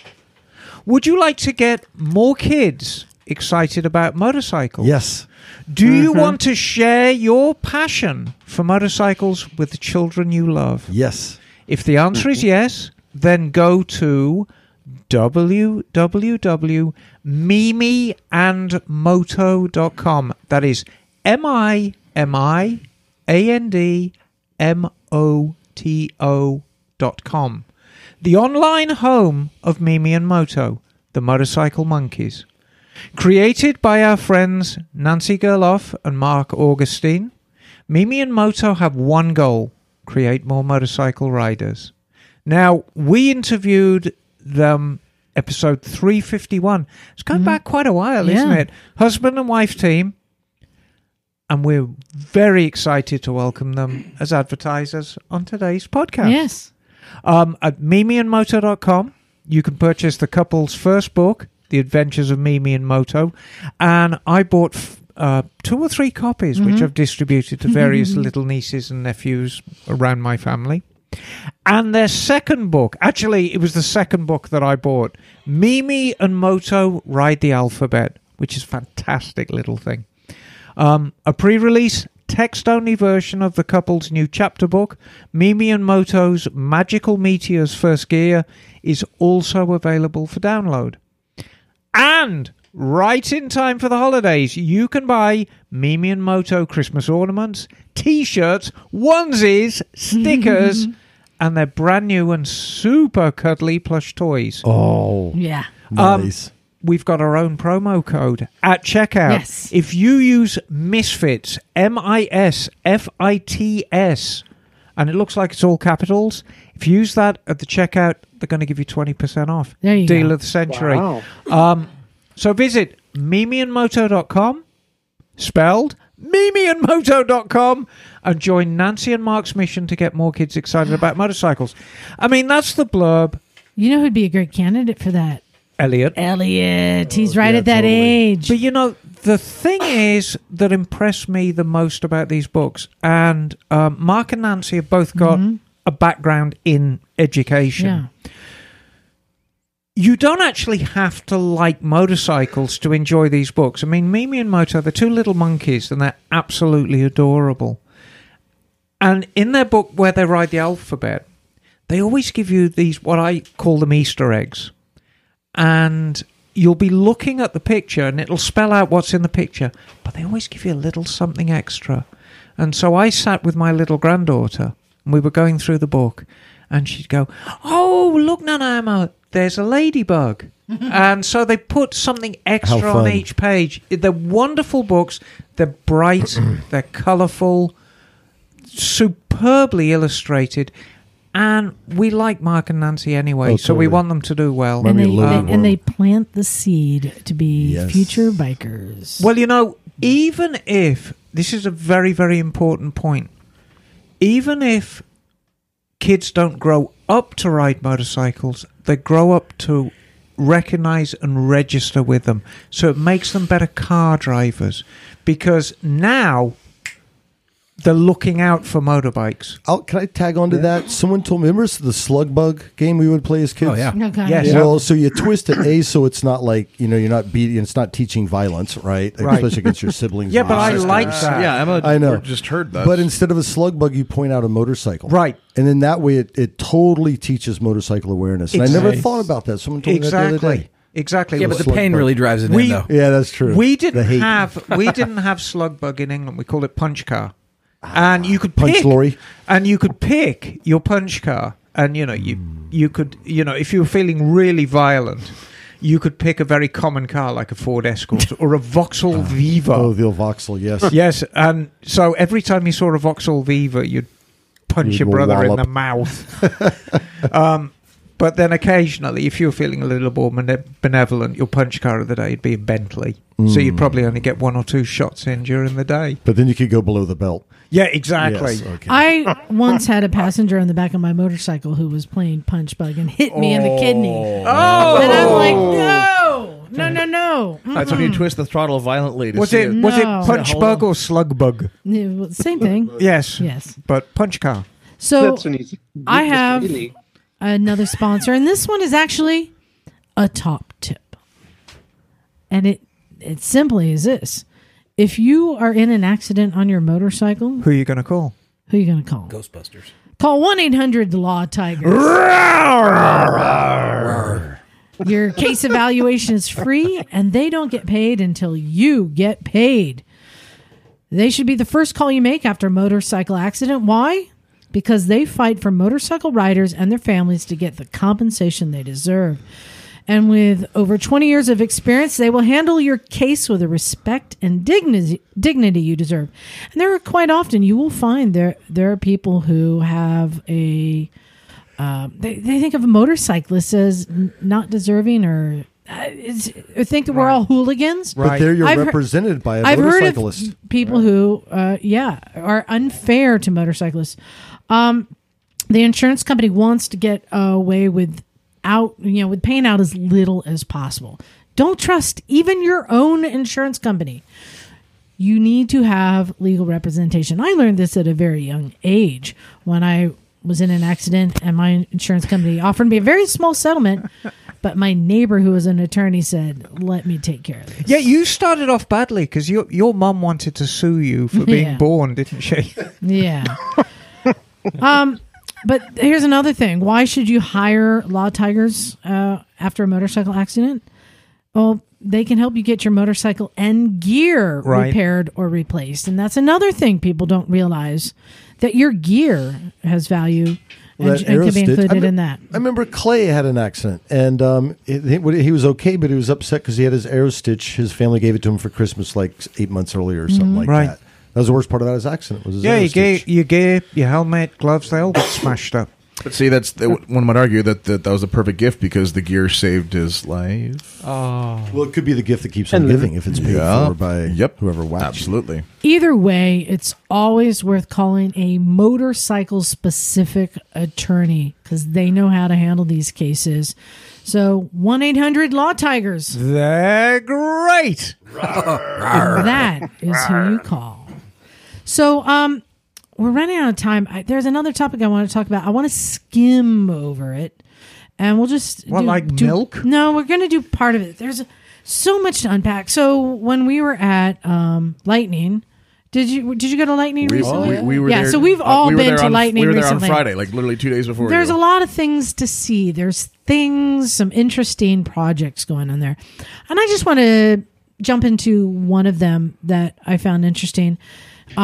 He has in works. It's a lightning powered electric 2-seater inline encapsulated bike. And that thing, yeah. Mm-hmm. And it looks very interesting. It's all carbon fiber. It's really cool. But I said to him, this is interesting to me because on a podcast, I think on number 72, it's all in the design. When we had Darren Cadiz in here, who designed the GSA, he was the designer for BMW, and he told a story of how the engineers would pull parts off the shelves and make fun stuff. And they created an inline encapsulated bike that he ended up crashing while they were test riding and injuring himself. But that was something that just engineers were doing for fun. So I know that people have been trying this for decades. And here's another one. And it's somewhat in line with Alan Smith was here, with the Vetter encapsulated, like Terry used to ride. It looks like a submarine going down the road, right? Fish. It's so cool seeing that thing. Right. But nobody has done it right. And I was curious, why is that? And just to clarify, for a lot of people don't know, in most of these versions I've seen, because once you're going slow and you're in an encapsulated vehicle, it's two wheels. Most of them have these outrigger wheels that come out at slow speed, much like some... the Lightning does, yeah. Yeah, you can get these kits for handicapped riders on their bikes where it comes out and aids you. So that's not the issue. So my question, and Emma, how long have you've seen these pop up from time to time, right? Oh, crap. When I first started riding back in the mid-'70s, around the Midlands, you'd regularly see quasars going up and down the outside lane of the motorway, doing about a gazillion miles an hour. And very, very interesting bike, the quasar. Hub center steering, 1,000cc four-cylinder engine, shaft drive. And it's 4.5 seating, but open at the sides. I don't think it's so long ago. I don't think they had outriggers. I think you actually put your feet down. Yeah, you put your feet down. You put your feet down, and then you kind of went inside the bodywork. Flintstone style. No, it's far better looking than that. Quasars are very good looking things. There you go. There's a quasar. Oh, it looks like it should be in the Munsters or something. Yeah, yeah. No, but I'm holding up a model of the BMW C1 Executive, which did not come to the States. But it is similar in that it has got a roof over it. It's basically a two-wheel motorcycle with a roof, but it is open in the sides. In some of these cases, they're encapsulated in the sides. It's a very tempting project because the one massive hurdle that puts a lot of people off motorcycling, I mean, we all kind of focus in, they're dangerous. That is not the biggest hurdle to just get the general population on the bikes. It's the whole weather thing. And so if you can have the convenience, the economy, the speed, the maneuverability, and lane-splitting abilities of a bike in a heated cell, it becomes a very, very tempting prospect. Mm-hmm. Yeah. But it's very difficult to pull off. It's almost impossible to pull off. So this is why manufacturers and, big manufacturers keep on flirting with this idea. Because if you get it right, there's this massive... well, you know, section of the population that jump all over it. They're kind of coming out with those. Didn't BMW have the self-riding motorcycle? I guess it uses gyros or something. Honda wasn't. Right. But this thing looks like something your dad would have built. I can't believe this isn't a Vetter. Because it's pointed the wrong way. Literally, he would argue it's pointed the wrong way. So round of the front, pointed the rear. It's literally backwards. That's his first. I can hear him. I could hear him scoffing at it right now. I'm glad I brought that up. I can hear him scoffing right now. Bear in mind, those are 1973 aerodynamics. Yeah. And that's everything we knew about aerodynamics on vehicles. Pish posh. Well, Curtis days. This is. I can hear. I'm channeling Dad again. Oh God. So I'm wondering though if the biggest flaw is as Morgan was pointing out earlier when Alan was here with his bike that he's slowly encapsulating. Is you said the biggest flaw is crosswinds, right? Well, that's a flaw. The biggest flaw is that no one wants to drive down the road in a fish. That's number one. It's just you're gonna have it's an uphill battle, and anyone who can address that is going to be the one who's going to be better off. Or better set to take over the market. But crosswinds are a big problem unless you break up the bodywork. So the one over at Lightning, and I'm not going to reveal names or things or what it's called or whatever, but I have heard it's a project, yeah. It does have a name though, and I'm not. It's written on it. But I know that particular vehicle is like a surfboard in the sense that it will, or like an oarfish. It'll just side wind hits it, it goes down. Mm-hmm. So you have to break up some of the body work and basically expose the riders so that you can have an air pass through. You do that, and you're going to be much better off. Now, Alan Smith has been working several iterations of this sort of fairing. His previous one was his last gas bike was a Ninja 250, and it still blew around a bit in the air because that bike is 350 pounds. His Energica Eva, the Eva 80 is what he's building it on right now, is a little over 600 pounds. So it's just a lot more stable by virtue of it being really heavy. Well, I'll be contrarian there. Arnold Wagner with the Monotracer has demonstrated in the BMW sidewind testing that he has the geometry and the aerodynamic shape to be able to handle crosswinds. Okay, but take a look at the shape of that bike. That's more like an eel, right? It's almost like a big tube. The one, the Lightning, was very, very tall and narrow, like a sunfish. Right. So it's just sticking up like it just boom, it would because it's so narrow. Going back to what Morgan said about not wanting to look like an idiot riding down the road. I'd say it is a fish. Like a fish, but it amounts to nobody wants something that's really super controversial looking. Going back to the Quasar, that was actually considered back in the day quite a cool bike. It certainly wasn't, there's not wackadoos riding this. This was like a cool thing to have. So you can pull it off. But it's a really fine line between being thought of as a complete wackadoo and actually being thought of as cool. Here's the fine line that I was having, and Kraig was in the car for this discussion with my dad, is that Dad doesn't see a problem with the giant fish and if people don't like it, well, then they're stupid. I said you have to have some sort of in between, and there's a bike design out there that people have looked at ever since the 80s, and so, wow, I totally get, and you could modify it to be streamlined. It's the Akira bike. From the Akira anime. Yeah, totally. It's a recumbent kind of feet forward, and you could totally build on that principle to make a sort of streamlined thing and get away with. No one's done it. There's people making custom Akira bikes, but no one's bothered to try to expand on that idea. That's my 2 cents. Have at it. All right. Amen.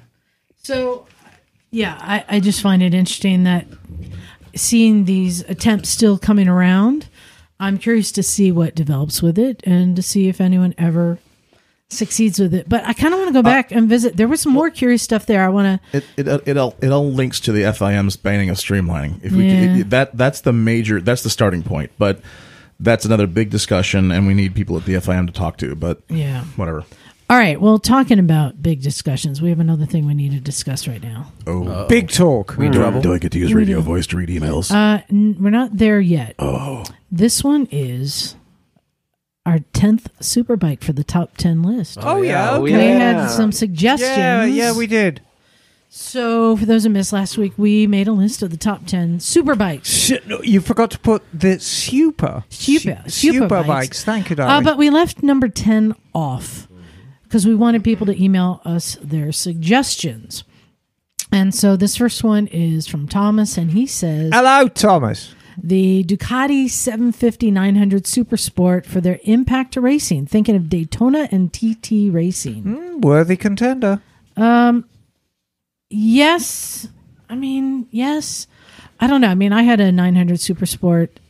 It was a fun bike. I don't think of it as massive an impact. Like, we didn't even talk about the what's the one they have now that everyone's going gaga over. Oh, the Panigale. The Panigale. Who put the pain V4. In Panigale? I mean, did. That Panigale V4, that is... Yeah, but, you know, we'll talk about the Panigale V4 and what it is and what it isn't. Our friend Patty... Paddy. He says the La Verda Jota. Yes. Should be considered. Oh, God, I agree. I agree. The only thing about the La Verda Jota, it's, do you know it's actually a British motorcycle? Or you could argue it is. La Verda provided three Cs, and then Slater Brothers, who were the English importer, put the cams and the pistons and the rear sets on them, and they became Hotas. Well, Patty, no quicker bike in the day. Patty just gave us the suggestion, but Alex here. Oh, yes. Alex here has a good argument for his. So I'm going to read his email. He says... Is it Alex or Alexandria? Alex G. Ali G. I think it's Kenny's brother. Okay. Yeah. Is this a new bike or the Hota? No, this is a new bike. New bike. Says, I hope you are all doing well and are looking forward to the holiday season. We are, darling. I wanted to write regarding the latest top 10 list for superbikes. Please take into account this is coming from someone who doesn't have much experience on the subject, but I wanted to give my input regardless. That's exactly what a misfit would do. I agree. I'm right there with you, my man. That's a typical misfit. I know 750, so yeah. Getting right to it, I think the BMW S1000R should be replaced with the BMW HP2 Sport. I feel the HP2 Sport ticks more of the superbike boxes. It was only made from about 2008 to 2012, yes. So it is more exclusive. Yes. It was quite expensive when it was new. It was a bit over $21,000 then. Yes. Was certainly performance-oriented and was just interesting in that it had the sport bike look with the two big air-cooled heads sticking out of each side. Yes. I've never seen one on the road, but I will see a couple of S1000Rs every year. So to me, the HP2 Sport is more deserving of a spot than the S1000R. Exclusivity. So I missed last week's episode. Mm-hmm. Did the mystery ship show up anywhere in there? Okay. Not in top 10 superbikes. No. I mean, if you're talking for exclusive, there's 10. I know. Oh. So he's suggesting that we replace. I don't know. I still think that the S1000R as a street legal superbike for the public is one of the top you could buy. Right now. It's a technological marvel. It is. It really is. Well, there's the R and then there's the Pirate, RR, right? And to me, it's also bang for the buck. The amount of performance you're getting for the dollar you're spending. However, here's and I got this from somebody who races them. They are not a popular race bike. For the simple reason that when you crash them, God, they're expensive. Yeah. They're like twice the price of a Ducati and about four times the price of a Japanese bike if you crash on the track. They're just ridiculously expensive to crash. So all that great value is only great value if you don't crash the bloody I actually demo rode one of those at the Laguna Seca during the races one year. They took the demo ride over Lawless Grade, which you think would be great, and it was actually horrible. You have this bike with, you think the FC1 has power. Well, you get on these bikes. And it's 200 horsepower, buckets of power. And it's all that racing position and all that kind of stuff. It was probably the worst, 20-mile ride of my entire life. But so he goes on to say, as for the 10th spot on the list, so now he has his contribution to the 10th. Yes. I feel like it's a matter of personal opinion at this point. The Honda NR750 should be a no-brainer. Its oval pistons are neat and make it unique, but perhaps isn't enough to set it apart. The NR 750 is most definitely a superbike, but top 10, maybe not. To me, the list is missing one of the big hitters, the Hayabusa or ZX14R. I know a lot of motorcyclists like to poke fun at the Hayabusa, not only because of the bike itself, but also at those who tend to ride them. But there's no getting around the public perception of its performance. I feel like non-motorcyclists recognize Hayabusas as being bloody quick, even if they don't know much about motorcycles. So it pains me to put these two in the same sentence. Shame on me, but I feel the Black Shadow and Hayabusa did similar things for motorcycling. No, I don't disagree with that. I would agree with, Well, in a way, they're both benchmarks for others moving forward. Didn't we talk about Hayabusas last week? And I seem to remember I said they go fast in a straight line. If you have it in your noggin that you want to do 200 miles an hour, there is no better place to start than a Hayabusa, because you can buy a Busa and you don't need to spend much on it to make it do 200 miles an hour. Well, in these things, I'm looking at a new Ninja ZX14R ABS. You can get it for $15,000. You're not breaking the bank for a whole lot of money. You're not going to go quicker for less money, are you? I don't know. And isn't that the bike that Phil bought recently? Philippe? Yeah. Waters? By ZX14, I think. That was a Concourse, wasn't it? The one, the used one he bought? So the ZX14R, I would vote before the Hayabusa. I think it's a better looking bike. I know that's quite controversial. I like the ZX14. More track-worthy, I would think, right? I mean, they're both porky. They're both bloody big things. So, Emma. Yes. The Laverda or the ZX14. Or what was the first one I said? Oh, the Laverda, because it's my era.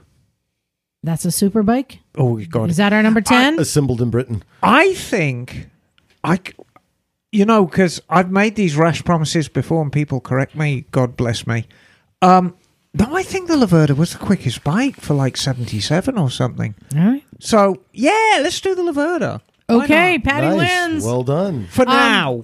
But Alex, he finishes saying, two quick last remarks. Bagel, last time I wrote, I said that I was looking to get a Vespa GTS Super Sport.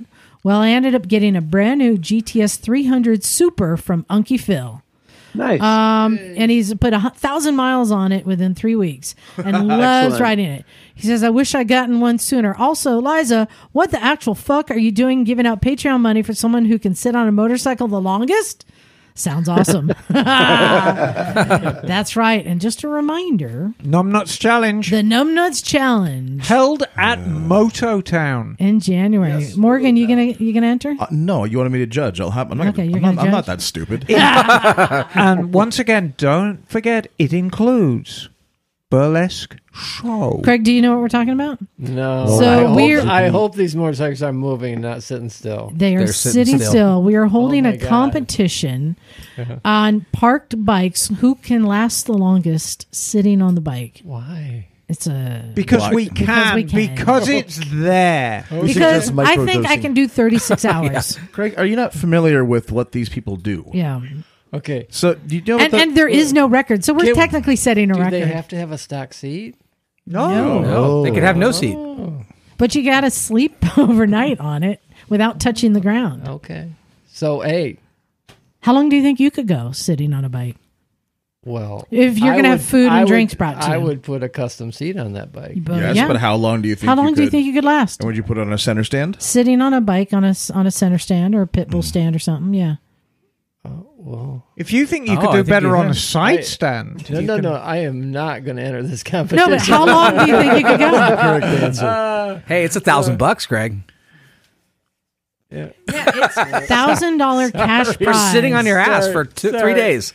Okay, no. I know I could do 24 hours, but I would be very unhappy, and I could probably do a little more and then become exceedingly unhappy. I think 36 is probably my limit as well. Yeah, you can't leave to use... Yes, there's definitely bathroom breaks every couple hours or whatever. Okay, thank God. Okay. However, what a messy contest. Here's the thing. You may think that everyone is crazy, but they're all in it to win $1,000. Okay. I'm the one who's crazy. I'm entering to protect my $1,000. Well, I'm the one that's crazy. I'm a Patreon subscriber. That's, yeah, I am. Actually, Jim's crazy because he's going to do it naked. Oh, I'm going to MC the burlesque. I'm thinking you got an inside thing with Corbin, and you're going to have a comfy seat. I do have a Corbin seat. Can we involve Corbin in this sponsorship? Can we bring him out there? Let's see it. Let's do this first one. See how it goes. And have him go, you guys are all stupid. You guys are idiots. Exactly. But if you're interested in entering the Numb Nuts Challenge, look for it on Facebook. It's an event,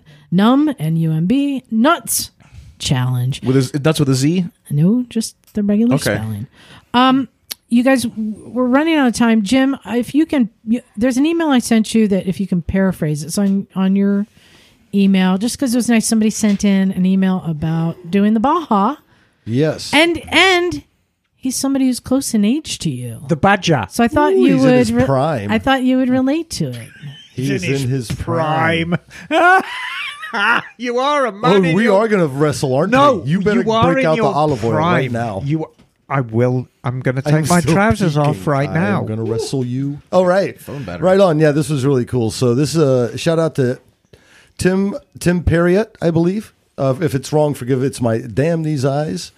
Anyway, to a Recycle Motorcycle Garage. Thought I'd share a couple of pics and videos from our Baja 1000 experience last month. I know all of you misfits are fans of the race, and we're a bunch of knuckleheads in our 50s that thought racing this thing was a good idea. They raced it. Yeah, that's a misfit knucklehead idea for sure. Mm-hmm. How awesome, though. Okay, the dead cow. Yes, there's a picture of a dead cow. Yeah. Well, it looks dead, too. Is from pre-running week before the race that our friend Chad hit at 55. Ouch. Yikes. Yeah, boy. You want to harvest that. Had some good tacos that night, though. You better, right? It was alive when he hit it. Oh, no. Broken hip for Chad. Oh, dude. Broken hip for Chad, so unfortunately he didn't get to race. So it was hanging Chad. Yes. Yeah. The rider at the start, first 170 miles and finish, last 120, is a Stefano Migado, who wanted to do it since he was a kid growing up in Italy. Oh, that's rad. So, yeah, he sent some cool videos of the race, and I just always like seeing, the purpose-built bikes. You can kind of see some of that, which is cool. Aha. Oh, and, he is also the sponsor, organizer, El Jefe, an all-around great guy. 7 more of us filled in for the rest of the 940 miles. So Tim Perriott from the Central Valley. So right on. Old guys doing bomb shit. Rightio. I appreciate it. Nice. Yeah. Really cool. Yeah, cool. And then I had a few people, Lou, Carlos, some others, emailed us about Itchy Boots. Do you know about this? Yeah. So Itchy Boots, she's a YouTuber who travels around the world on her motorcycle. Mm-hmm. And she just unveiled her next adventure, which is going to be riding from, I think it's South America up to Alaska. Yep. And we are on the route. Oh, fine. And so a lot of people have emailed in heads up, you should get her on the podcast. Yeah. There's a lot of people for a while have been suggesting we have her on the show, but I prefer to get people in-house in person. So yes, thank you to everyone who emailed. I follow her as well. So she unveiled her new bike, which is a CRF 300L. Yep. And I don't know how long it's going to take her to get up here. So I think we have plenty of time.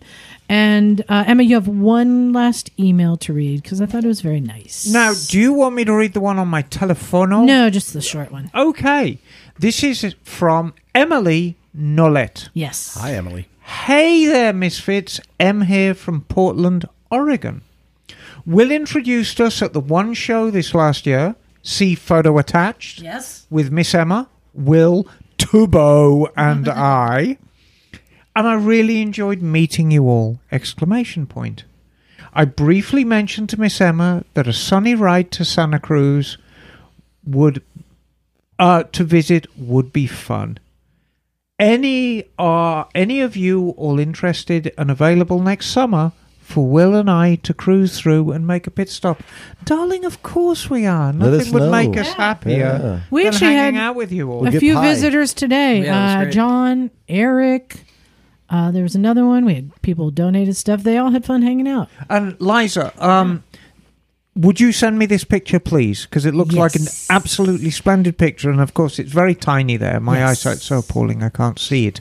Looks like a little blob. By the way, when is One Show? Did they announce it yet? Yes. When is it? Soon. It is April 28th to May the 1st at the Zydell Shipyard. Oh, it's going back to the Zydell Shipyard. Yeah. Excellent. I'm in. You in, Jim? Yep. Most likely, yes. I'll be there. Fingers crossed. I re-enter Tubbo. I don't know whether they want Tubbo back. You better put some nitrous in it this time. Funnily enough, Tubbo is different for 2023. Oh, okay. So, right. And we need to get Mike to get one of his bikes in. You know, I actually reached out to McCarthy. I was talking. Award-winning Mike, Yes, award-winning Mike, but certainly Mike McCarthy is coming up with his kick-ass sports stuff, and hopefully that'll get in. So, you know, hopefully we might have a nice little display and a little show of our own going. But first we have the AIM Expo. Yeah. It looks like there's flat track racing. Oh, awesome. Indoor, outdoor? Yeah, indoor. Ah, super fun. Jim, do you want to be the big spoon or the little spoon? I'm going to be the steak knife this time.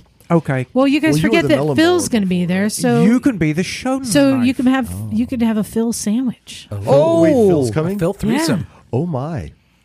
Oh yeah. Yes, good things happen when Phil shows up. Oh my.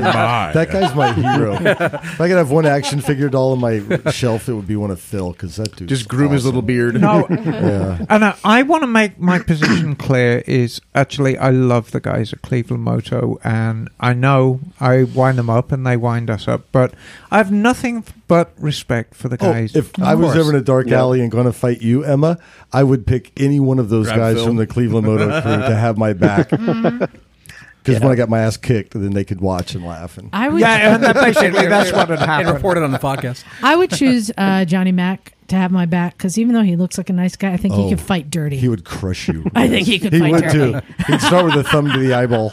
I think Phil's wife could kick all of our asses, though. Yeah. I think thumb to the eyeball, punch in the uterus, and just nasty business. That's where it goes. Yeah. And I want to send best wishes to Sleepy, who is recovering from a Delta COVID infection right now. Oh, boo. Yeah. Yes. Okay. He got hit soon. Yeah. He got hit with the Delta and not the Omicron. CI8 better than the clap, I guess. But he's on the road to recovery. So good news. Oh, the clap isn't so bad, Jim. Clap on. Well, I think that wraps it up. Next week I've got something I'm planning. I've told Emma and John. I got to tell you, Jim. See if you want to in on it. A little field trip on Saturday, which should tie into our topic on Sunday. I'm hoping we have to get permissions. There's stuff happening. We'll see. And if we do this, it might actually be a shocker. Yeah. The shocker. Two in the pink and. Wow.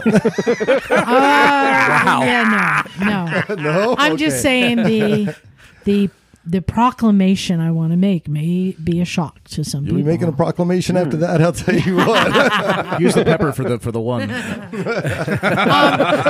Big thanks, Mimiyamoto. Check out their book and their stuff. Really great for anyone who's looking for a gift for a small child. Let me tell you. Seg straight into children's books after that comment. My little granddaughter, she was 2 years old when I sat her on my knee and we went through it together, and she loved every page. She thought it was just the greatest thing. And of course, me being the dutiful grandma, I bought her the T-shirt and everything. So mimiyamoto.com and the Law Tigers, 1-800-LAW-TIGERS. They're great. I think it's time to wrap up. And thank you, Kraig and Morgan, for joining us. There's so much more in the electric world I want to get into. Morgan, we got a lot to unpack. There's a lot that's happening that I want to talk about. Same. Yep. That I've been tracking and following. And there's events coming up that electric idiot misfits are attempting to do. Need to be covered. I will say the electric wackadoo crowd, I mean that with reverence, you guys are great at very dangerous activities. We really are. A special breed of stupid. Yes. But smart. You know, I'm sure that the as we go through the AM Expo, we're going to see a lot of motorcycles powered by elastic trickery there. I just saw the winch video of you down there at the Vetter secret lab. Setting fire to 12-volt winch. Shit blowing up. That's my favorite video because it detonates. Emma screams. What happened exactly again? Remind me. We put 300 volts through a 12-volt DC winch, and it just exploded. And I think good commentary. Yes, it exploded. Emma screamed, and then Brandon says, "As I said, we don't have a quick disconnect." And then it explodes again. The camera cuts. That's great. Yeah. It's my favorite video.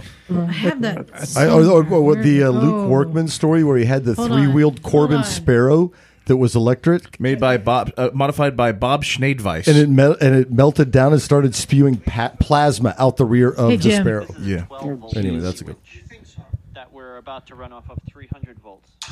That was great. When I first heard that, oh my God. That never gets old. Emma steps away and you can hear a, Jesus Christ.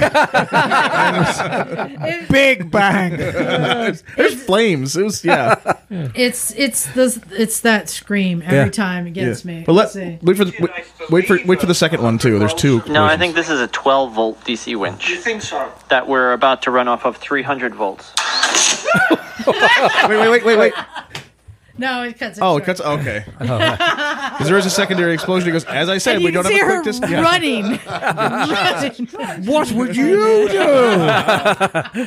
Yes. All right, I think it's time to wrap it up. Thank you, everyone, especially our Patreon subscribers who are making the Numbnuts Challenge possible. They make a lot of things possible. They're great. We dedicate all the numbnuts to them.